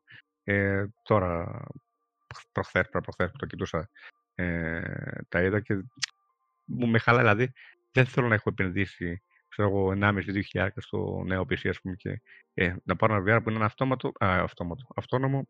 Για ποιο λόγο, ας πούμε, έδωσα ένα, ένα μεγάλο budget για το υπόλοιπο σύστημα, ας πούμε, κατάλαβες. Ήθελα δηλαδή να το εξοποιήσω αυτό το σύστημα και στο βι αρ, κατάλαβες. Οπότε αυτομάτως δεν θα πήγαινε σε, αυτό, σε κάτι από αυτό. Αλλά εντάξει, οκ, okay, δεν ξέρω πού θα καταλήξω τελικά. ε, όταν καταλήξω. Αλλά ναι, είναι, όπως είπε και ο Στέλιος, είναι πράγματα που δεν φάνηκαν μέσα στη χρονιά καθόλου, ε, δεν προωθήθηκαν όπως θα έπρεπε. Και οκ, okay, το βι αρ του PlayStation ε, δεν είναι σε καμία περίπτωση φτάνει επίπεδα τέτοια. Τουλάχιστον η Sony έκανε την προώθηση και το έστω και σε αυτήν την τιμή πουλούσε. Δηλαδή, ε, σε έκανε, δηλαδή είχε, είχε κόσμο που πήγε και αγόρασε, ρε παιδί μου, βι αρ. Δηλαδή, το, το υποστήριξε του, περισσότερο το, από ότι το Vita. Ακριβώς. Ακριβώς, δεν, δεν το συζητάμε. Πολύ περισσότερο από το, από το Vita και ε, μέχρι και στο PlayStation πέντε δουλεύει πλέον, με σου στέλνει adapter για να μην το ε, ε, βάλεις το πατάρι, ας πούμε. Ενώ, ε, δεν, ε, το, υποστηρίζει, το, το υποστηρίζει το βι αρ και πούλησε αρκετά, νομίζω, για τις δυνατότητες που έχει που δεν είναι μεγάλες, πούλησε πάρα πολύ καλά, νομίζω, και για πρώτη προσπάθεια. Το προώθησαν. Παρ' όλα αυτά το βι αρ στο πι σι. Αυτό, αυτό, ναι. Ε, Παρ' όλα αυτά το βι αρ στο πι σι, που είναι και πολύ ανώτερο, ας πούμε, ρε παιδί μου, δεν... Ε, δεν γίνεται ένας, ξέρεις τι, φταίει και λίγο, ότι γίνεται και λίγο ένας κακός χαμός. Έστω και να πάρω ένα βι αρ στο, στο, ε, για το πι σι. Τι να πάρω. Ε, δεν είναι ότι βγαίνει ένα, δύο, ξέρω εγώ και λέει. Αυτό, αυτό που σου είπα πριν, αντικειμενικά έχεις δύο επιλογές. Ή επενδύεις χιλιάρικο και ταλαντεύεσαι ανάμεσα στο Index και στο Vive, που το πιο πιθανό είναι ότι θα πας στο Vive, λόγω του ότι έχει και άλλα περιφερειακά compatible με το Vive, αλλά και δεν είναι out of stock όπως είναι το Index. Αν και το Index θεωρώ ότι είναι ψηλό καλύτερο από το Vive. Ή θα πας στα πεντακόσια ευρώ που είναι το Rift S ή το Oculus Quest για τύπους που δεν έχουν τη δυνατότητα να έχουν πι σι. Αλλά για αυτούς, ας πούμε, που έχουν πι σι και θέλουν βι αρ budget, είναι το Rift S η μόνη επιλογή. Να. Δεν ξέρω, δεν ξέρω. Και εγώ δεν έχω. Εντάξει, είναι μια αγορά που θα εξελιχθεί μελλοντικά, δεν Σί, είναι. Μα, τώρα, σίγουρα. Το... Εγώ από τότε που το πήρα, που παρακολουθώ λίγο τη σκηνή, είναι ακραίο. Καταρχάς υπάρχουν απίστευτα παιχνίδια που ο κόσμος δεν τα γνωρίζει και, δεν... και μιλάμε για εμπειρίες, όχι αστεία, εμπειρίες που τις ήθελα τουλάχιστον εγώ χρόνια, όπως ήταν το Walking Dead, το Sentence Sinners. Ένα απίστευτο ζόμπι παιχνίδι. Μια... Ναι, είναι από τα καλά. Υπά... Αυτό που υπάρχουν το, το ξέχασα. Πολλά... Υπάρχουν πολλά παιχνίδια που μπορείς να παίξεις στο βι αρ και να χαρείς. Είναι λίγο ακριβά βέβαια, αλλά υπάρχουν πολλά παιχνίδια που μπορείς να παίξεις και να χαρείς. Και το community έχει μεγαλώσει πάρα πολύ και παρακολουθεί και και και. Απλά δεν είναι... Δεν νομίζω ότι δεν θα είναι το main ποτέ... thing βασικά. Μπράβο, δεν θα είναι ποτέ τόσο πολύ. Όσο είναι τόσο ακριβό δεν πρόκειται να γίνει κιόλας. Και φτηνό να τα... γίνει. Να. Ε, τόσο ακριβό περιφερειακό, γιατί σαν περιφερειακό θα συνεχίσει να... Ε, όχι, ξέρεις τι, αν γίνει φθηνό, αλλά φθηνό, να σου δώσω απλά ένας gamer, ένας ε, τέτοιο που μπορεί να πάει να δώσει εκατόν πενήντα ευρώ για ένα πικτολόγιο και να δώσει και άλλα εκατό ευρώ για ένα ποντίκι και να δώσει δηλαδή δυόμισι με τρία εκατοστάρικα μόνο για τα περιφερειακά του. Όταν το βι αρ φτάσει να είναι ένα καλό, του μιλάω σαν ένα περιφερειακό του πι σι, έτσι, για τα αυτόνομα, δεν ξέρω εκείνο τι παίζουν και τι δεν παίζουν, δεν το έχω ψάξει, εγώ σου λέω μόλις είδα ότι είναι αυτόνομο, το άφησα στην άκρη. Ε, ε, γιατί ο πι σι gamer προφανώς θα πάει να αγοράσει κάτι που να δουλεύει το πι σι του, έτσι. Yeah. Δεν θα πάρει κάτι άλλο. Ε, όταν φτάσει να μου δίνει ένα καλό περιφερειακό κοντά στο τριακόσια, ε, ναι, εκεί πέρα, οκ, okay, λες και δώσω εκατόν πενήντα για το πληρολόγιο και άλλα εκατόν πενήντα για το ποντίκι, ας πούμε, παιδί μου. Οκ, okay, έχω ακόμα ένα περιφερειακό. Αλλά όταν για να πάρω, μου λες ότι είναι το Rift, το οποίο μπορεί να μην το βρω κιόλας πλέον στα εξακόσια, και μετά πάω στα χίλια, χίλια διακόσια, χίλια εκατό, όπως έχει το, το index, ξέρω εγώ. Ε, Οκ, okay, δεν είναι. Είναι σχεδόν όσο κάνει το πι σι, ας πούμε. Άλλο τόσο. Και εγώ πιστεύω πάντως ότι μπορεί είναι... να μην πέσουν πολύ οι τιμές. Ποτέ. Mm. Απλά το θέμα είναι με κάποιο τρόπο να γίνει πιο πολύ μόδα, ας πούμε. Εάν γίνει, τότε ο κόσμος θα επενδύσει. Δεν νομίζω ότι θα παίξει ρόλο τόσο η τιμή. Να σου πω κάτι, γιατί πιστεύω ότι δεν πρέπει να αλλάξει η αγορά σε αυτό το κομμάτι και ότι πάντα θα είναι ένα περιθωριακό είδος ε, gaming προτίμησης, γιατί αυτός που δεν θέλει να ασχοληθεί με πολλά, πλέον έχει τη δυνατότητα αντί να πάει σε ένα internet καφέ, να πάει σε ένα μαγαζί που θα πληρώσει με την ώρα και θα παίξει λίγο βι αρ και τελείωσε. Ή να περάσει μια εμπειρία όπως ένα escape room σε βι αρ ή μια άλλη horror εμπειρία σε ένα βι αρ. Πλέον υπάρχουν μαγαζιά που το προσφέρουν. Οπότε no. δεν θα μπει όλη στη διαδικασία. Εκτός και αν αποφασίσουν, ας πούμε, τίποτα Sony και Microsoft και αρχίσουν και το προωθούν full. Μα και να το προωθήσουν δεν, υπά, δεν γίνεται. Όταν απευθύνεσαι, όταν σαν περιφερειακό από μόνο του θέλει χώρο, δεν έχουν Άρα, πολλά ναι, σπίτια. Θέλει, θέλει προϋποθέσεις, ναι. ναι. Mm. Θέλει σίγουρα εξοικείωση και αντοχή από θέμα ε, ματιών μέχρι χιλιαδιό άλλα. Είναι δηλαδή πολλοί παράγοντες που δεν το επιτρέπουν ποτέ να γίνει. Είναι... Τώρα που είπε θέμα χώρο, θυμάμαι ε, και να κλείσουμε κιόλας σιγά σιγά γιατί πέρασε η ώρα.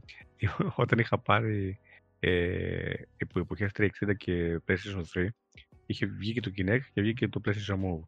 Και τα πήρα και τα δύο εγώ σαν... Ε, το μυαλό το πολύ που έχω να πούμε, πήγα και τα πήρα και τα δύο. Λοιπόν, ε, προφανώς έπαιξα πιο πολύ move και ο λόγος ποιος ήταν.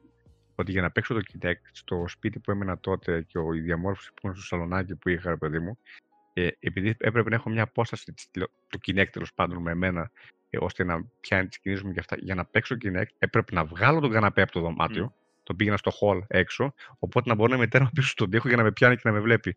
Δηλαδή, δηλαδή στην ουσία αγόρασα ένα περιφερειακό που ζήτημα να το, να το δοκίμασα δύο φορές, ας πούμε. Να το μου βρε παιδί μου με πιάνε πιο εύκολα και είχαμε ωραίες παρείστικες ε, βραδιές, ας πούμε. Ε, με χαζοπέχνητα, μην φανταστείς, έτσι για να περνάει ε, μαζί με κρασί, ξέρω εγώ, μπήρα κάποια βράδια, ας πούμε, και να παίξουμε τέτοιο. Αλλά το Kinect πραγματικά παίζει να το χρησιμοποιήσεις δύο φορές για παιχνίδι και άλλες δύο-τρεις για... Ε, τι είχε, Skype είχε, νομίζω κάτι τέτοιο. Συν τη μετακόμιση. Για κλείσει τέλος πάντων. Ε, ναι, δε, όχι, μετά δεν το πούλησα κιόλας. Δεν. Ήταν το πιο άχρηστο περιφερειακό που αγόρασα ποτέ μου για, για κονσόλα. Άχρηστο από την άποψη ότι δεν το χρησιμοποίησα εγώ. Δεν ξέρω τι δυνατότητες μπορεί να είχε, αλλά εγώ δεν το δούλεψα καθόλου ποτέ. Ποτέ. Έπρεπε, σου λέω, δηλαδή το να βγάζω τον καναπέ από το δωμάτιο για να μπορώ να παίξω, το θεώρησα τραγικό. δεν... Ε, Οπότε ναι, στο βι αρ αυτό παίζει ότι θες χώρο για να, για να είσαι σωστά, για να μπορείς να το... Μένα αυτό ήταν, ας πούμε, ένας και από τους κυριότερους λόγους που πήγα στο Rift S, έτσι. Σε αντίθεση με τα άλλα βι αρ δεν έχει κολονάκια αισθητήρες για να φτιάξει ένα χιαστό και ουσιαστικά να παίζει σε ένα συγκεκριμένο χώρο. Έχει κάμερες πάνω στο βι αρ, κάνεις εσύ έναν define το χώρο σου και αυτό ήταν. Όποιος χώρος ήταν αυτό. Κάνεις γύρω-γύρω, mm. στην ουσία σημαδεύεις ναι. το γύρω-γύρω. Ε, ναι, ναι, και έχει κάμερες πάνω. Mm-hmm. Κατάλαβα. Το οποίο ναι, βοηθάει και στο γεγονός ότι ξέρεις, μπορεί και υπολογίζει και γωνίες που τα άλλα θα σου πούνε ότι δεν βλέπει εκεί το κολονάκι, οπότε ψηλέ μου, ξέρω εγώ, μη γυρνάς εκατόν ογδόντα ή τα χέρια σου ή οτιδήποτε. Να. Εντάξει, έχει και τα αρνητικά του βέβαια. Αλλά... Αν κοιτάξουν οι εταιρείες εκεί, θα βρουν και άλλες λύσεις, πιστεύω. Απλώς, ε, θα γίνει κοστοβόρο. Ναι, επειδή έχει πολλές και, πο... και έχει κόστος και προϋποθέτει πολλές παραμέτρους, δηλαδή να έχεις χώρο ή να χρειαστεί κάποια τεχνολογία πολύ καλύτερη. Ε, δεν, το, δεν, το, δεν είναι, πιστεύω, η εποχή του. Για τουλάχιστον δηλαδή, και λίγο λέω πέντε με δέκα χρόνια. Δεν είναι η εποχή του ακόμα. Να γίνει κάτι που θα το έχεις σπίτι σου. Αυτό. Ε, να είναι mainstream, παιδί ναι, μου, ναι. Ναι, να είναι... είναι δύσκολο. Ένα περιφερειακό που θα το έχουν. Αλλά όταν φτάσουν, εγώ πιστεύω οι εταιρείες, γιατί θα φτάσουν, εγώ προσωπικά αυτό πιστεύω, σε ένα επίπεδο να σου πούν τώρα στο, στο δίνουμε με ένα σωστό τρόπο και εύκολο για να το χρησιμοποιήσεις, ε, θα το βρουν τον τρόπο. Και να στο προωθήσουν και να στο κάνουν ε, ανάγκη. Ε, Πάρεξε εξέλιξη. Δηλαδή στα πρώτα βι αρ που ήθελες ένα σκασμό καλώδια και στην όσο να λες και στον Robocop να πούμε. Ναι, ναι. Και πλέον έγινε και πιο άσχημα. Δηλαδή προχωράει σιγά σιγά, θα προχωρήσει το και αυτό. Το θέμα δηλαδή, είναι τι θα χαθεί πιο... και... μέχρι τότε σε παιχνίδι, σε περιεχόμενο. Ναι, εντάξει, οκ. Okay. Ναι, δεν... Το περιεχόμενο θα συνεχίσει να υπάρχει. Άμα έχει βγει, μπορεί να γυρίσει και λίγο πίσω και να. Αν δεν. Έχεις θέμα με την τεχνολογία δηλαδή και στα παιχνίδια. Μπορείς να παίξεις παιχνίδι δεκαετία, δεκαπέντε ετία. Δεν, ε, δεν είναι ανάγκη να έχουν όλα τα γραφικά του Cyberpunk, ας πούμε, για να πεις ότι μπορώ να το παίξω. Ανάλογα. Ε, και στο κάτω-κάτω πολλά βι αρ και indies και τέτοια με indie δεν είναι και ό,τι καλύτερος στα γραφικά που υπάρχουν. Αλλά είναι η αίσθηση που σου δίνει. Το ότι είσαι μέσα εκεί, ας πούμε. Ε, το λες. Φαντάζομαι, δεν ξέρω. Τι το λες. Δεν ξέρω τώρα τι σου πω. Δεν, δεν, έχω, δεν έχω μπει μέσα, αλλά από αυτά που βλέπω από βίντεος και από τέτοια δεν εντυπωσιάζομαι. Ε, είναι, ναι, ναι, είναι, είναι, είναι, είναι λόγω της αντίληψης του με το να το βλέπεις σε βι αρ και να το βλέπεις σε τού ντι. Αλλά γενικά σίγουρα, μην το, μην το λες. Έχει, έχει, έχει. Έχει πολύ καλή εικόνα σε αυτό το στάδιο που βρίσκονται τα περισσότερα παιχνίδια. Σίγουρα, σίγουρα. Μακάρι. Δεν ξέρω. Μακάρι να μπω σύντομα κι εγώ στο, στον χώρο. Λοιπόν, παιδάκια, το κλείσουμε. Τι λέτε σιγά-σιγά. Δεν ξέρω τώρα. Είπαμε για να αρχόμπη της χρονιάς, είπαμε ότι θες μέσα, αλλά οκ, okay, δεν πειράζει. Ε, λοιπόν, ε, παιδιά, κλασικά το podcast ε, θα το βρείτε στο YouTube ανεβασμένο, ε, σε μορφή podcast προφανώς, ε, και σε όλες τις υπηρεσίες όπως και το προηγούμενο, Spotify, Google Podcast ε, και δεν θυμάμαι ποιες άλλες είναι, γύρω στις έξι εφτά υπηρεσίες ε, που θα ανέβουν. Ε, λοιπόν, καλή συνέχεια από μένα, ε, ό,τι και αν κάνετε. Και μέσα στη χρονιά δεν ξέρω αν θα τα ξαναπούμε, αλλά με τη νέα χρονιά ε, σίγουρα θα, θα συνεχίσουμε να τα λέμε και, και από εδώ και από podcast και, και πίσω και πάλι στις εκπομπές. Αυτά από μένα. Γεια σε όλους. Καλή συνέχεια, τα λέμε στο site ή πάλι με podcast το δύο χιλιάδες είκοσι ένα. Καλή συνέχεια.